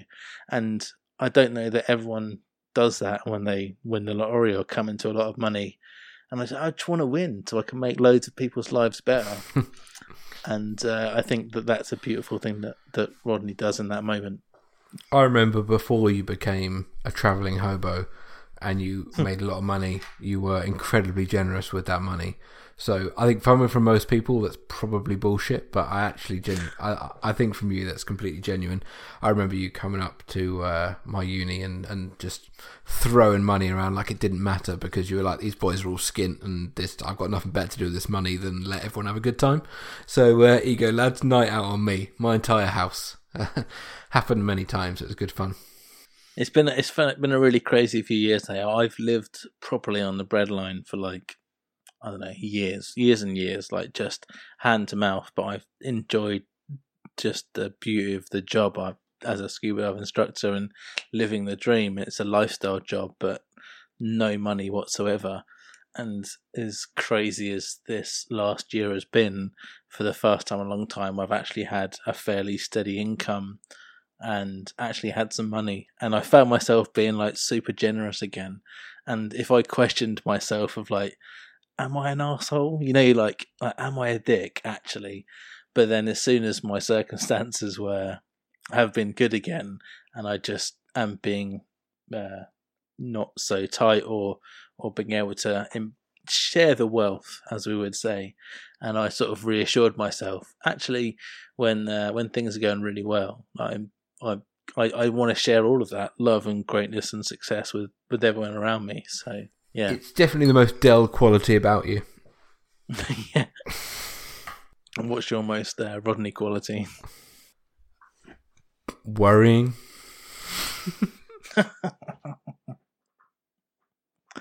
Oh, he's a warrior.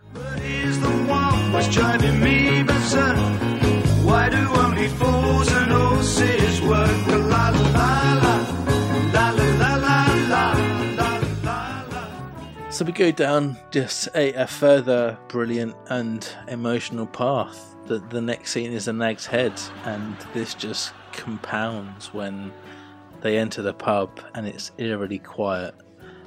And yeah, this is one of the points where we could just quote all of the stuff now, but we're going to have to talk it through. Denzil slowly stands up, and this round of applause just hits you in the feels as the the whole pub, this place we've lived in for ten or fifteen years, is just giving this standing ovation to Del and, and Rodney, and and it, and it feels it almost breaks the fourth wall a little bit. I don't think that it's the intention at all, but there's this idea that actually the cast is enjoying a standing ovation for David Jason and Nicholas Lyndhurst as much as they are the characters. I don't know if you made that connection, but it felt like that to me. I, no, I, I didn't feel it like that at all, but I quite liked that take on it. I felt like it was more of a, a an expression of us as the audience were the people in the pub being so pleased for these characters. But I, I think that's a fun take as well and totally works. It, it's a really good scene. I mean, the music that plays, I think, is another um, original Only Fools and Horses like instrumental. I don't think it's a piece of music, um, but it's really good. Yeah, it's really nice. It, it really works. For basically and, and three the way notes. It, the way it, yeah, it, it should be rubbish. It should, re- but it, it totally works. And the way that there's this, the music is playing softly, and then we get the clap kick in, and then the music kicks in in crescendos. It's brilliant. It again, it should be kind of corny, and and it is, but in a way that totally totally works. And you know, they're going around and shaking everyone's hand, and everyone's genuinely chuffed to bits for them. It's um, it's brilliant.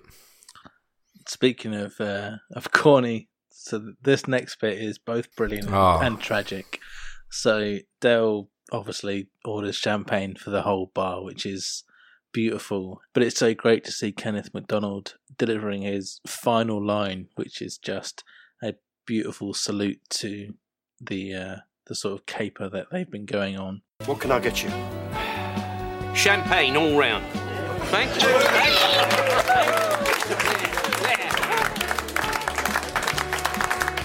Oh, hold on. Aren't you going to lift our wallets at home again? Oh, please, sir. That is not a problem. On the slate, Mike. On the house, Del.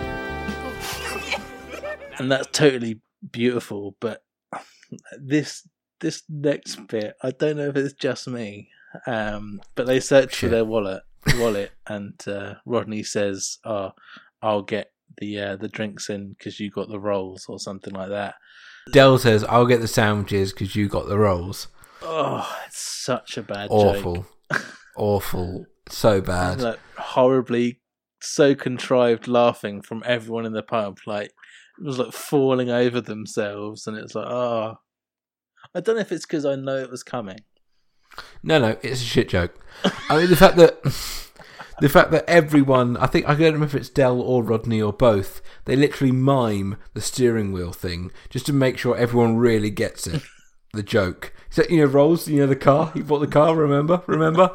It, it's the worst bit of the entire episode. It's it's it's horrendous. it is it's almost cringy but i don't Oh know no, it's definitely cri- it's beyond cringy. It's terrible. if you watch it for the first time it's got to be funny surely No, I'm pretty sure that's always terrible, but uh, I, it, I totally let it go because it's nice and the scene is beautiful, and it leads into some new music and another beautiful scene. Yeah, mean, it's so hard now that we've got a couple of things to bring up, which are uh, chinks in the armor of this fantastic episode. But I'm not just going to suck it off and ignore all the things that that are a shame. But uh, for me, one of the highlights of this episode and one of my absolute favorite things about it, just because of this link to nostalgia and this childhood memory, is this song that now plays over the montage we get. So we get Our House, which um, originally was by Crosby, Stills, and Nash, and is is just I don't like I said it, it, it's just like properly epic to me, but in the version that I watched and also Bobby watched, and I read this trivia beforehand, and I prayed to the only fools and horses gods that I wasn't going to hear this horrible rehashed rendition by some woman. And it was. It was this this cover by someone that I could not give a toss about. And like this is like this is the pinnacle of the episode for me. Like this is all I've been waiting for for like the last month as I was saying yeah time on our hands blah blah blah this was it this is like the moment for me and the fact that something we've brought up quite a few times in this podcast the whole rights of of music affected this mountain pinnacle of the episode was such a mood killer because it's just not nearly as good. I mean, it, it's an alright rendition, but it just didn't have that hit of nostalgia. And I was so infuriated that I paused it, uh, rewound it to the start point, went to YouTube, found the original, pressed play on the music, and mute on the TV so I could watch the montage with the right music on it. Because without it, it just felt like there was nothing there for me. It was dead to me. There is something about the uh, Crosby, Stills, Nash and Young version which is just perfect. It hits all the notes I love and it works so well. And there is absolutely no doubt that the uh, the cover version that's on the, the version we both watched is nowhere near as good. If it had been the one that was there from the start, would we have hated it less? Uh, well, yes, of course. Would it have made the scene? Would the scene have been as good? No, I genuinely think that even if the original, like that was the original one that we'd heard, it would have made this scene less good because the the, the original rendition of the song is so good. Mm. So, so that is a real shame, and I completely agree that what you did is what everyone should do when watching this scene, is to play the other version pretty much the only comment that we made each other while we watched this together for the first time ever was me going on an absolute tirade about how angry I was. Yeah, you were furious. It was hilarious. but you didn't even notice, which surprised me. And I don't want to call you out, but I was surprised no, that I you didn't. hadn't No, you're right. I, I, I didn't. I, something as soon as because you you'd said it just you were about 20 seconds ahead of me so you said it and it was only just kicking in for me and i hadn't put it together yet and then i noticed I, i'd like to think i would have noticed independently myself seconds later but something was missing and the second i put on the original tune i was just night and day no doubt about it I, I pretty much skimmed past the trivia of um of of even listening. I even uh, I don't mean to do a disservice, but I'm not even going to look up this girl's name. But I'd seen it a few times. I'd I'd seen it a few times. on principle we're going to give her no airtime yeah, she doesn't get a look in. Um, she uh, I, I I'd seen that it was a girl's name, and as I said, I've been looking forward to this moment for a month. So as soon as the first syllable and first note came out that wasn't the original, I knew and was smashing things in my living room instantly. Like, yeah, it, it was uh, a moment I've been looking forward to. But flip side to that is, uh, upon playing the original, I was able to completely get out of the funk and get back into this uh, amazing moment where I watched this montage with the correct music over the top. We see the houses that they have bought Del's got this half horrific, half brilliant portrait up of uh, him, Raquel, and Damien as he's pouring yet more champagne. His decor is quintessentially Del. He's got these gauche, as you like, zebra armchairs in this huge living room. Rodney's got this big apartment looking over the Thames and just looking well ha- happy with himself. There is a horribly cliche fist pump from him. It is horribly cliche, but at the same time, uh, for me, when I've had really good news, like maybe I, you know, I got a job I really wanted, or something amazing has really happened, I I've recalled myself just kind of walking down the street and just suddenly gone, fucking yes, yes. And so I could imagine myself, know, you know, if I hit if I hit the lottery, I would. I think I'd have moments like that on the weekly. Oh, I don't deny. I don't deny that it happens. It was just the execution I found really cliche. Yeah, the execution wasn't great. I love Cassandra's. Um, Cassandra should let. Oh yeah, yeah. she looks up. It's like, all right, this is just this is just my life now. but yeah, it, it's a beautiful flat overlooking um, St Paul's Cathedral. Uh, it, I like the fact that they both chose very different things. I think it really fits both their characters. That tell that Del would get a big townhouse in the country, and that Rodney and Cassandra would get like a fancy flat on the Thames. I think that really fits, and I like it. Do you know what? I hadn't thought about it until this moment, but I actually feel like the reverse would fit better. There's even in in in He Ain't Heavy, My Uncle. Del even fantasizes about owning one of these flats overlooking the Thames and sort of saying it's really nice. It seems a lot more Del to be remained in the centre of London amongst all the hustle and bustle, and Rodney to be getting away from it. I know D- Del is too, is is older, Mm. and Cassa- and Raquel is older, and they've got the kid, so they want a garden and the space and uh, and the suburbs. Where uh, Cassandra works in a bank in the city still, and Rodney's relative, you know, quite a lot younger. Um, would probably more likely want to be near his friends. I, I think it works. That's how I'd imagine it. I mean, look at the houses they currently live in. I mean, Rodney, when him and Cassandra got their own place, they got a modern flat, and this is just like a massive upgrade on that. As if though, I mean, it does fit, but I mean, if you're Rodney and you spent 30 years going from a pikey as you like council flat to a slightly better flat, and then you hit 3.1 million, the house I am not buying is a flat at that point. I would be, bu- I I would like, Yeah, I am going to be detached if it kills yeah, me. yeah, exactly. Detached, some sort of greenery. There's no way I'm getting a flat. Allow. He just doesn't know what to do with a garden. We've still never established he knows how to cook. Yeah, Rodney's never cooked anything, is he? Literally nothing. So next of all, of course, there's one more person we have to see have their uh, happy moment, and that is Uncle Albert. Del has bought him a yacht, and he is sailing along on the uh, Princess Kadia. Kadia? Oh, you actually went as far to read the name of the boat. Yeah, well, it was right there, and I was actually meant to Google if it was something and forgot. It's obviously the name of the yacht. The actual uh, yacht that they, they have hired. borrowed. Yeah. Yeah, that, that they have loaned for the day. Uh, which I'm surprised they didn't try and like cover or not show, but I guess it was probably they were too worried about doing some damage to cover it, and uh, where the um, the wheel. Come on, boatman, tell me what the wheel is called again. Helm? No, is that the name of the wheel? Yeah. It's not. Yeah, Take the helm.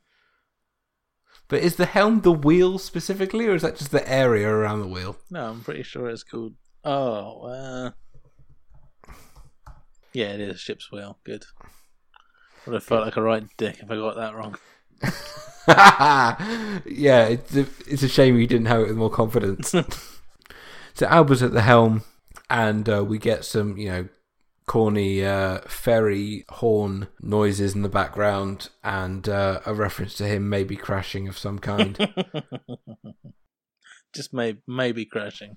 Standard. So the last of this montage is having a little look through Del's house. We see it from the outside as he takes a little walk in the garden with with Raquel. Really nice sort of Tudorian style country house. And then we watch him playing a bit of snooker on his own snooker table in his little billiard room. But uh, something does seem a little bit of a miss. There's something not, not quite sitting right. And we watch as Del pulls up in front of Nelson Mandela's house in the rolls. Nelson Mandela's house is like his weekend place, is it? Did I say that? You did. Really scrutinising my speech this evening. that would be the half a bottle of port. Yeah, I was going to say that would be the large bottle of port that I've nearly finished. I had my interim beer, so I'm. I've just finished off my mini bottle. Oh, you have? Mm. Nice. That's good work. Are you going to take it from here, or? There's such a fucking big glass of port. It's Me? unbelievable. Yeah. this is my fourth one. so big. How are you alive? I'm fine. I'm I'm I'm living the dream. Oh god. Um it generally like makes me feel hungover just looking at that large glass the size of your port glasses. Come on, do some work. Um we are back at the flat and Del is wandering in to his old stomping ground feeling very melancholic.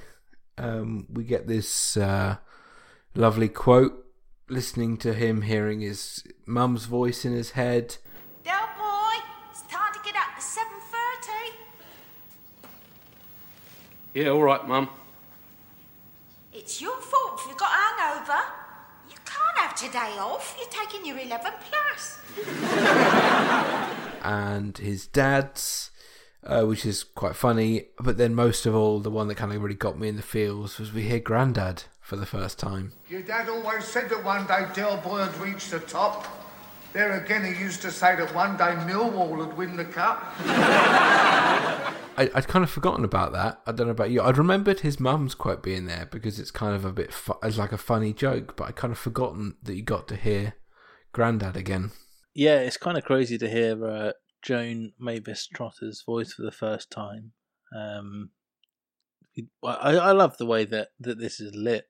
Del walks in and the uh, the light doesn't work, and it's really dark in there, and it's sort of silent as he reaches into this. He sort of half looks into the uh, the the sort of old lion cigar jar. And he has one left, and he lights one up. And I really love the composition and filming of this. The fact that it's dark and we're sort of closing off this this era and this section of of the Trotters' lives. It, it, the the metaphor of the the direction for the the lighting in the film and, and the composition is brilliant. And I, I really liked how that worked with this kind of close of the episode. It was really great to hear Grandad's voice again as well. Again, just the way that it's been written to to to close everything off is has been done really tastefully.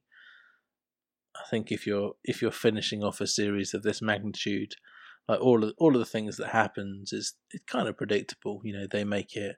We hear the the different voice of other people, and there's like doffing of the cap to to the sort of different uh, casts, past and present. But it's just it's just done so well, and it just all works.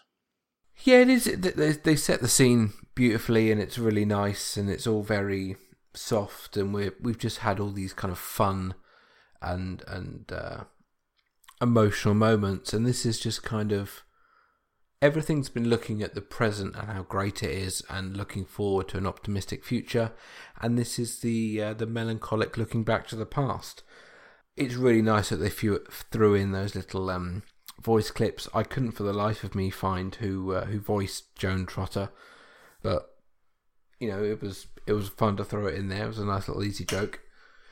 Then all of a sudden, in walks Rodney. He's uh, he's heard Della gone missing. He's assumed he was there.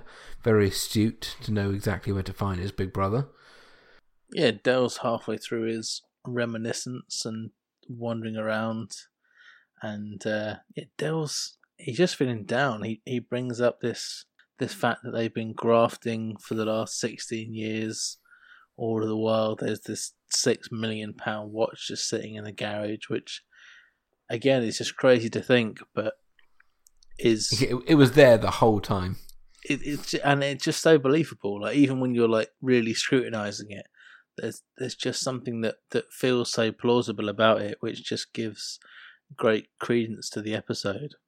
And Del, for the first time, has been to the travel agent, and uh, he's actually booked a holiday for everyone properly this time, with no fourteen-year-old acting needs going on, no uh, bullshit making someone else can't come. He's booked a genuine holiday to Barbados by Concorde, of course.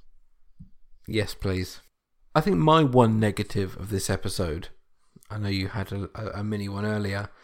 I, I struggle a little bit with the amount of romanticizing is done here of the struggle.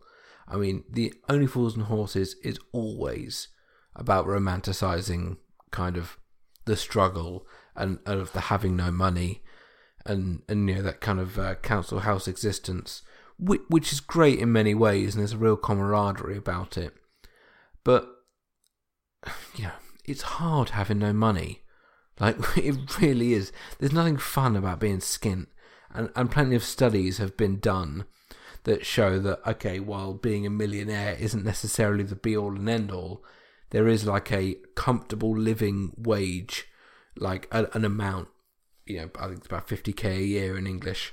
Um, that is like that's like the premium amount. If you've got that, you are, you know, you that that there's a level of happiness and comfort and freedom and lack of stress that comes from having a certain amount of money in the bank or available every month.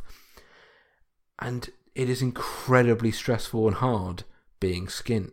And we've watched them struggle for years.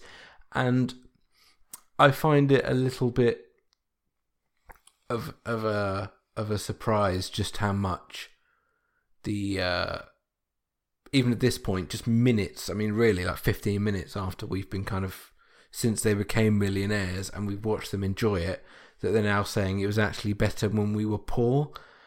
I, I don't know if I buy that. I think I, I would really easily counter that as my, my take on it is entirely different. I, I think that that plays perfectly into Del's personality. There are many people, kind of myself included, who need to be busy. He need to be doing things. Our father is an, another good example of someone who cannot sit still, needs something happening. Like if the if if our old man won the lottery, there's no way in chance he could sit there and do nothing. He would go absolutely mental. He he needs to do shit. He needs stuff going on. He the the Sure, sure, sure. But but just because you want to keep the maybe you want to keep yourself really busy for twelve hours a day, those other four hours a day where you can't also be working, not worrying about paying your next bill, would be a really nice way to spend the other four hours of the day. Yeah, I don't I don't deny that. I just don't think that it's looking at it from that perspective. Like he he's not saying it's not good to be wealthy and to have the stresses of paying bills taken away. He's saying he's missing the thrill of the chase. I mean, even verbatim, he says he's he's missing that the the game, the gambit, having that thing to do every day, the the social element, the the the wheeling and the dealing, that it's it's all consuming, and and being that that man about town, that face. Part of it, I think, comes with age as well. he's obviously a lot older, and he's not the guy that he used to be. But going from being that that character in in Peckham and the, the Nag's Head and the the person that everyone knows who's out there putting the hours in and doing those deals to the precise opposite of that having no involvement in the local community and and no involvement in in in deals like there's a hunger for that and for me that befits Del's character and personality perfectly he he needed that. That that's his character. That's what we've just watched for ages. This, you know, millions is brilliant to have this happy ending, but every single part of Del's character that we've seen for the last 15 years has now been taken away and he's reduced to leisure. I think Del would see any any situation, whether he's skin or flush or whatever, as an opportunity. And I think it's a little bit I don't know if it's if it's pandering or if it's um patronizing to kind of imply that oh, it was so much better not knowing where your next meal come, was coming from than booking a, a Concorde trip to and from Barbados. I think I think it's a little bit pandering. I don't that- know that they're all. saying that it's better though. I think he's just saying that there that there's this excitement and this adrenaline that's been removed and I don't think at any point they draw a comparison that their previous life was superior. It's just that this ex- this excitement and this living on the edge is taken away. I think it's really easy from a psychological point of view to see that, and I think it, I think it's huge for many people who do hit the lottery having the same problems. I, I think it's a fairly well documented problem that you know, but even if you're retiring and got loads of money or you've you've been building an empire for ages, all these millionaires and billionaires they they struggle to let it go, which is why they're constantly seeking more money and success. Totally. I, I could see him doing that. I could see Del chasing the billions. I, I just couldn't see him thinking. I don't know. I, I can't. Someone who's always looked up and forward, always wanted to be more, always felt like given the opportunity he could achieve more given a bit of investment. I, I can't.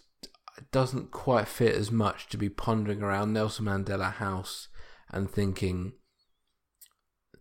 that he's lost something. I mean, it's fair enough to be missing the family, to be missing granddad and his mum and stuff, but to feel like something is kind of that there's any real negative here is I I, I just think that's a bit of a stretch. I'm really, Um, I'm really surprised on, on your take on that, really, because for me it is so so in keeping with exactly what I would expect from his personality and who he is. It's it's a perfect match for the character to be someone that's spent their life since they were 14 providing and chasing something to have that taken away psychologically the that that need and that sort of like hunter hunger that that he must have been just you know he- had no choice when he was younger to be able to do all these things and it's all he's ever known is to provide he said that when he was like 14 16 he was providing for his mum and the house and everything else and to to take away all of that from anyone who spent 30 40 years doing it you feel so lost like you- you're presenting something entirely new and different. At no point did i think that it was a a, weird or stretched ideal from from someone exactly like and the exact opposite I thought it fit perfectly I'm I'm surprised that you you think differently really Yeah, I, I think it's just an, an an element of that. The show has always been a bit, um, you know, gl- glorifying the lower classes a bit in a way that can be a bit patronising, especially when you see the fact that every single actor in the show is up and it, it, it you know speaks very well and is you know not short of a few bob for then to spend the whole time going isn't it great fun being poor? Oh look how shit it is being rich while they all go drive home in their actual like rollers. Uh, I, I do think there's a, a little bit of um of like uh yeah a, a a touch of dishonesty there and a touch of pandering which yeah i understand because that's what the show is but uh it's I, I would like to see Del. I mean, more as he is late in, in, later in this scene, where he's more uh, looking at the new opportunities this presents him itself, and also when we achieve everything we ever want. The idea that you go, wouldn't it be great to go back to when I didn't have it all. Just I don't. I just I don't, I don't buy it. I do. I actually do get where you're coming from after what you said. That the glorification or um, the the romanticizing of the the chase and the thrill of the game.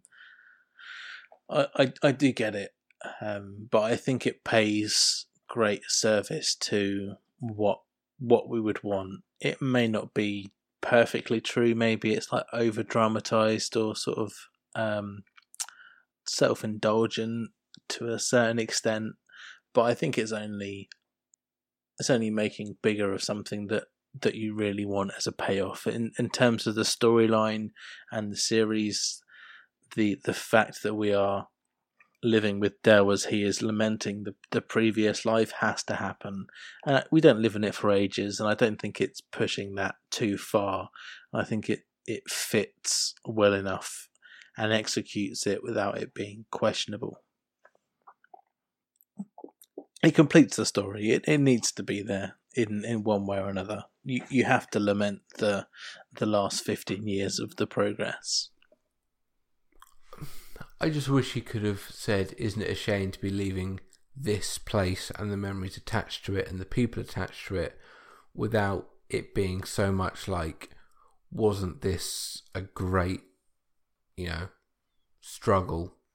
Wouldn't it be?" I, I think there's a little bit too much implication of the grass is greener when it definitely isn't. There is no grass over there. but we should move on. Um, Albert has apparently been hiding under the bed for the last 10 minutes, just listening to this conversation. And, and chooses a very late moment to suddenly pop out and, and scare the bejesus out of everyone. He's also come back to collect some of his old things and uh, just have one more last look around the place. And the last thing, uh, just as they're about to walk out, is uh, the phone call.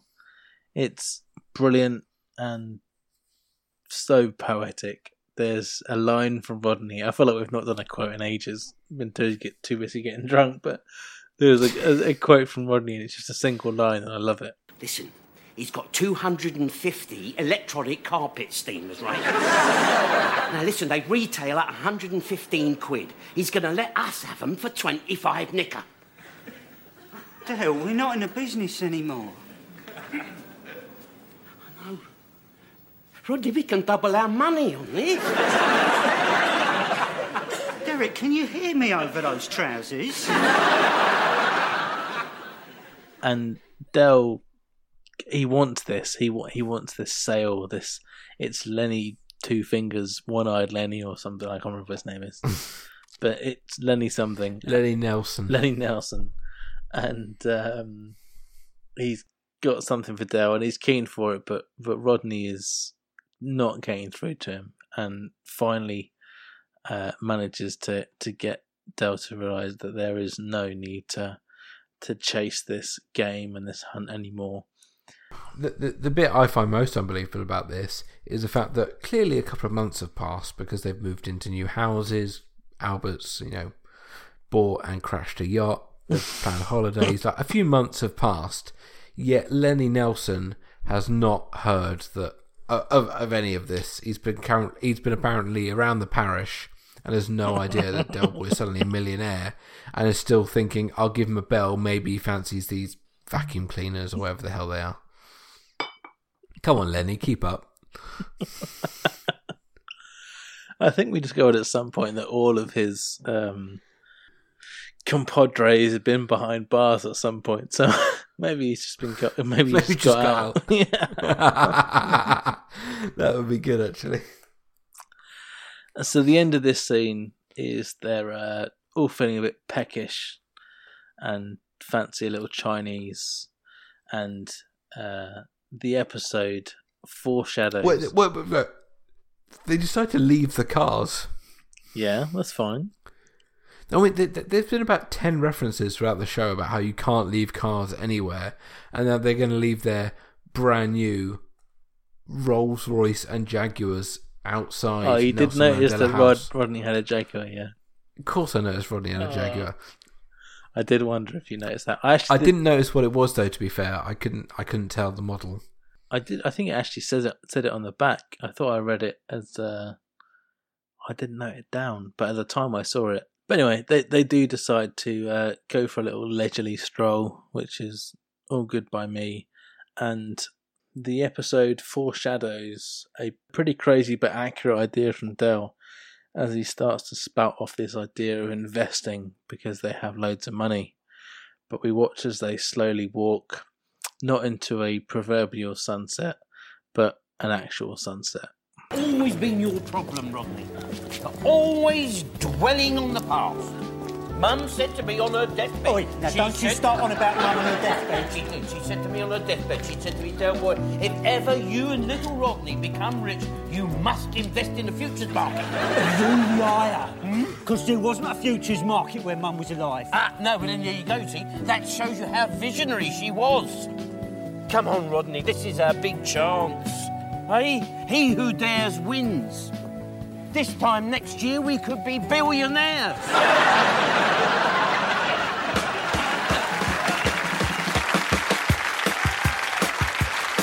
We got some off-price crack ties, some lousy loads of capital. And that is it. Um, straight into some random trivia before we go into our thoughts. But I read that Trivia for the outro. I know. Blow my mind here, Jamie. I'm assuming that you read the same thing, but uh, apparently the uh, the outro, Del Rodney and Uncle Albert, were originally intended to become cartoon characters as they walked off into the sunset. As John Sullivan had this opinion that they could no longer be real, and thus it was the end of the show. And apparently, as far as I read, at the last minute, it was changed from that idea to keep it as them being real to enable this possibility of a a sequel, which seems a bit random. I, I mean, I've read that as a trivia. I don't know where it's come from. I don't know if there's any reason behind that, but it, it just seemed like a, a sort of weird metaphorical choice that seemed to be mad. Yeah, I'd read about the cartoon thing as well. It seemed to me, uh, to slightly backtrack, I mean, one of those, one of the things that I'd heard is the whole Del lamenting the past was almost like a, a hint towards what any future episode would be. That kind of suggestion that they couldn't stay rich. Mm. And uh, I'd even heard in one of um, these David Jason interviews that he kind of that he got the impression from John Sullivan that if they'd ever got the money that they wouldn't have been able to hold on to it. So I almost feel like there was a bit of foreshadowing there from the very start that you know maybe they would come back. They were always wanting to leave it open, and if they did, they probably wouldn't be in the situation we left them. Um, but that is for another day. Let's um, let's talk about this episode. What do we think? Quite simply for me, this episode is about as perfected as you could ever write. it is the feather in Sullivan's cap. It's the the jewel in his crown. It's clever, funny, heartfelt. Something about it is just believable and plausible, and being able to watch our heroes, the the brothers that we've related to for 16 years reach their goal is like the best payoff you could ever imagine. There were like proper snappy moments of these quick fire jokes, some elaborate, longer played out jokes that had this like rapid tempo, but it still sort of felt concise. So much is fit in in this episode, but although the first few minutes felt rushed, it, it didn't feel rushed throughout. It just felt perfectly placed like in in this like roller coaster ride. And it happened so quickly. It ended before it started. I think we had very limited conversation during the episode, but one of the things we did say at the end was that we'd blinked and we'd missed it. Like in a heartbeat, this legend was was done, and the the, the moment had passed. I I wanted even longer to live in this, but it was it was everything that you could hope for, and it's really nice to be able to watch this episode holding it in such high regard and it to have just delivered in in every single part. I'm happy that we could find a couple of things to to uh, to break apart and and scrutinize on, but realistically, it, you could not hope for a better end, and I think that's why I can't help but damn these next three episodes. It just perfect. It, it, you could not hope for a better end for a series. That there are some series that do that last episode brilliantly, and um, I think Friends is regarded to be quite the same. The Big Bang Theory episode was incredible at the end, and and there's loads of episodes that just do everything they should do, and this was easily one of them. Uh, I was so happy that it, it was as good as I'd hoped. It it was definitely very snappy. That is what we said. It it seemed to fly past. There was so much to do in, in a relatively short time. You think about the amount of times that they've done. I mean, they've done quite a few longer than sixty minute episodes. Yeah, Back, Royal Flush, Dates, Jolly Boys. You know, these are all like ninety minute plus episodes, and yet this one so much happens, and yet they cram it into these 60 minutes. But it, I wouldn't say it feels rushed, it's just really snappy. Dense. And yeah, it is. And but it's great because, like you say, it hits those emotional notes. There's lots of great gags. and there's two or three like infamous gags in this, you know, episode, like lines that any Only Fools and Horses fan worth their salt would quote with happiness. You know, there's a couple, it's three from Albert. You know, in the first ten minutes. yeah, it's a really good episode for one-liners, and yet it's got all the emotion and it's got all the density, and it's got a couple of um a couple of montages as well. So th- there's there's a lot to fit in there, but yeah, it's it's brilliant. It's absolutely brilliant. Everyone gets their moment. I think I maybe would have liked to have heard something more from Raquel and Cassandra in the kind of closing bits, like from when they discover the watch until the end. Cassandra and Raquel never have a, a, a line, so maybe would have liked to have heard a bit more from them, just to kind of give a bit more overall context and stuff. But I mean, it's it is brilliant and it's fantastic. The close is beautiful, and you know, who doesn't leave the episode feeling like six point two million pounds? It's uh, it's it's beautiful. Very good. Or was it six point four? Fuck. yeah, I I really love that that analogy about uh, feeling like six point two million anyone that's been mad enough to follow on these countless episodes with us is obviously well aware that that Only Fools is regarded as the nation's favourite British sitcom, and that is a hell of an accolade.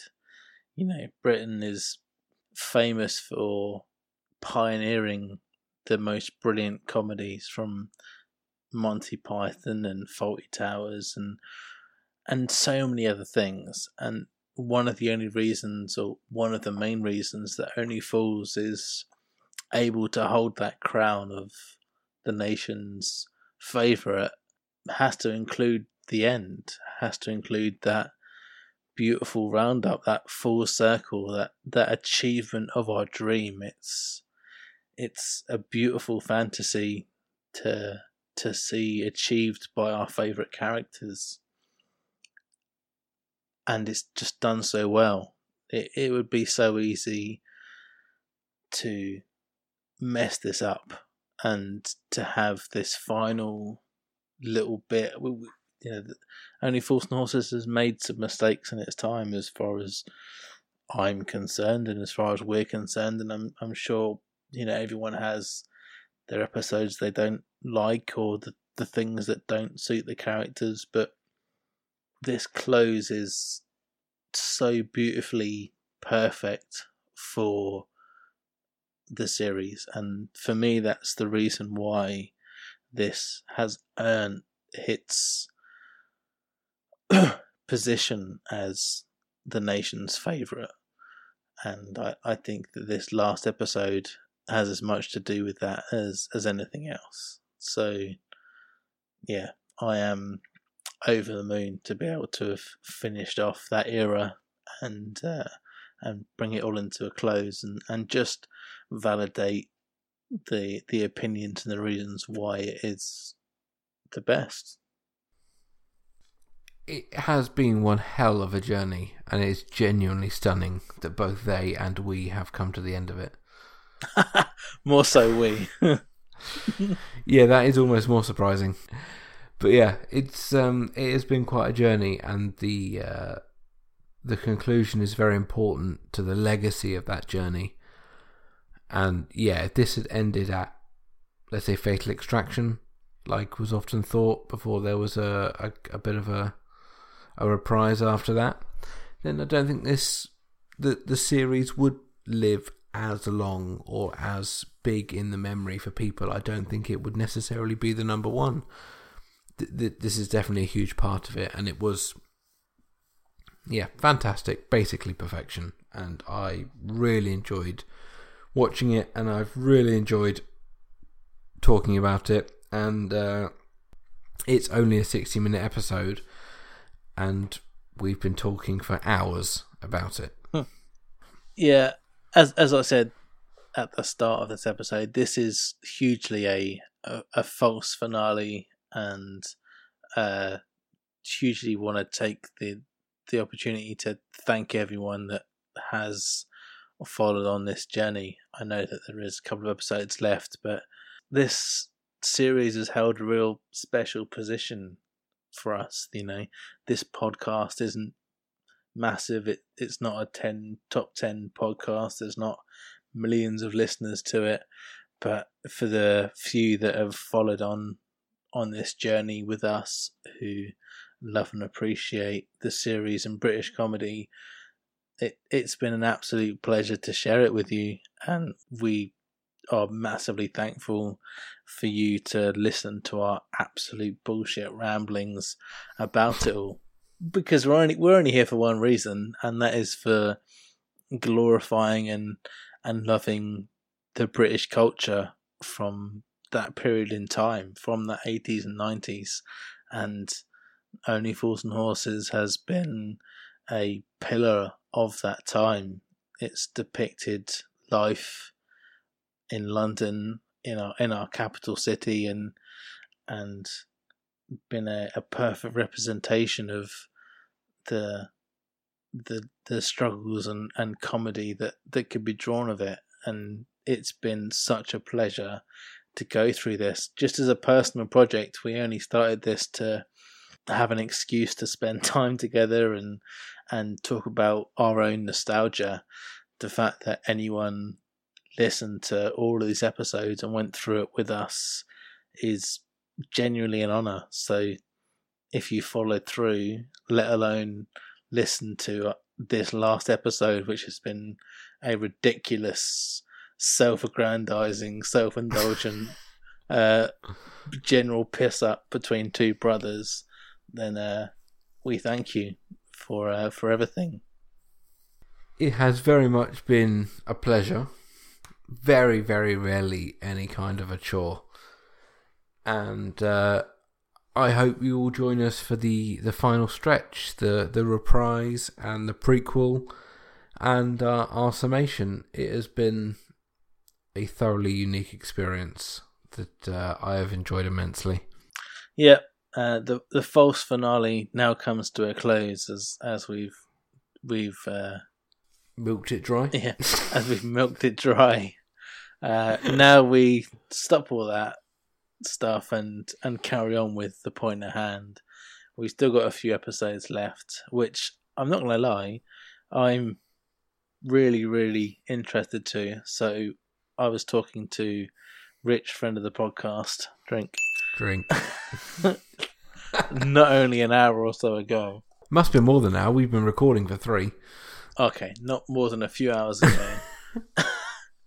um, about uh, the the last three episodes because I'm pretty sure that I've only seen each episode once ever, and I'm quite sure that that was at least ten years ago. I don't think I've ever re-seen them. I'll tell you now. I'm sure wrongly. I'm really hoping that there are some great moments and comedy gold and justification of their uh, of its existence, but I can't say that that I genuinely hold that opinion. But I'm hoping to find some reasons to love it. I think the next few are going to be really interesting because I too have barely watched them since. I'm aware that there are many people that love them dearly, and I think we have always just hated them on principle. And maybe cut, our ex- expectations are so comically low that it could result in in in a way. I'm a little bit excited because there's, I'm about to watch three episodes of Only Fools, which I basically don't know, Mm. which means that's like three hours of new episodes of this my like my favorite comedy show. So it, I mean, it could be amazing, but I I am like, I'm I'm concerned. Yeah, uh, we we both we are both to be looking for all of the good that that is possibly available to us. My uh, impression, which is ten years removed, is that I, I'm not sure it was ever necessary. But I would love to prove myself wrong. I I, I, I would love I would love this to be nothing but gold, and to work and in the at the end of the day, it just have just have been a worthwhile venture. And if, if I can hit that as a minimum requirement, then I'll be happy. And it's such a low bar. but It's, com- it, it, it's the lowest of bars. um, but if that can be achieved, I'll be I'll be well pleased. So believe us when I say that we are going into it with the most open of minds, hoping for the best, but uh, we'll only be, delivering our most honest critique. So that is our next episode. Uh, if they could see us now, I believe the first is called. And it's time to say goodbye to this episode. Time on our hands. It has been an experience, to say the least. Jamie, what music is going to play us out of this most special of episodes? I think it's painfully obvious, but uh, definitely going to go full circle with this one. The first few series of Only Fools, I was more inclined to play music within the episode, and for me, I always go to uh, Zoom.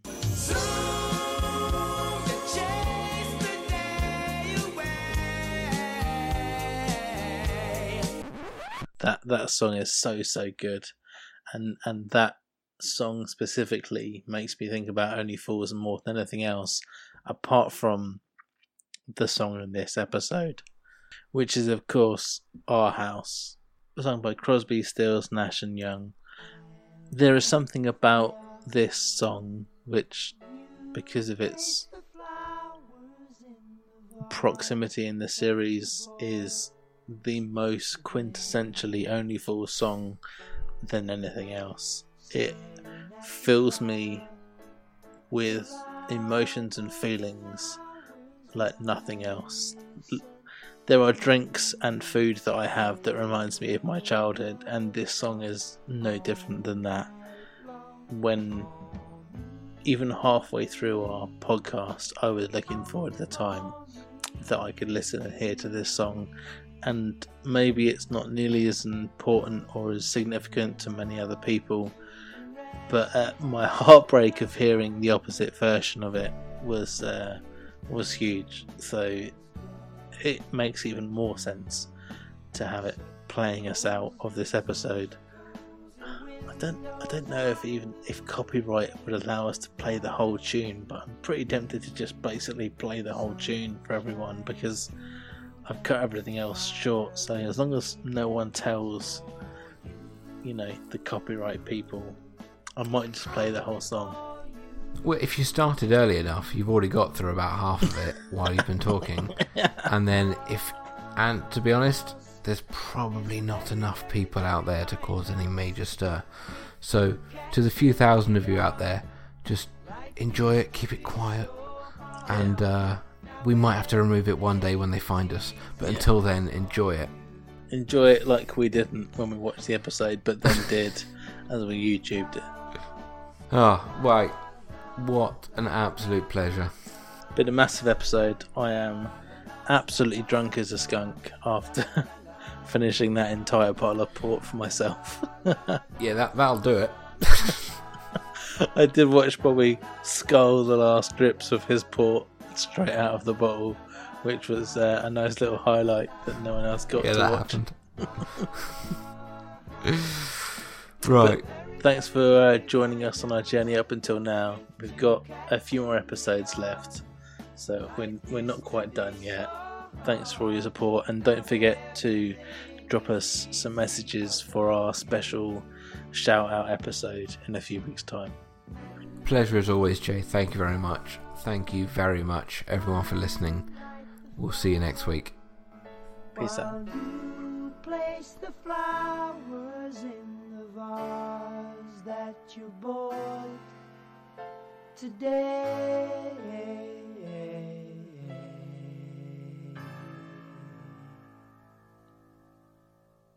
Thanks very much for listening to the podcast. If you'd like to get in touch with us, you can find us on Facebook forward slash Only Fools Brothers, or on Twitter, we're at Only Fools Bros. Or if you want to send us a longer message, you can email us at onlyfoolsbrothers at gmail.com. Also, really appreciate it if you could give us some sort of rating or review on your podcast app of choice. Thanks very much. Goodbye.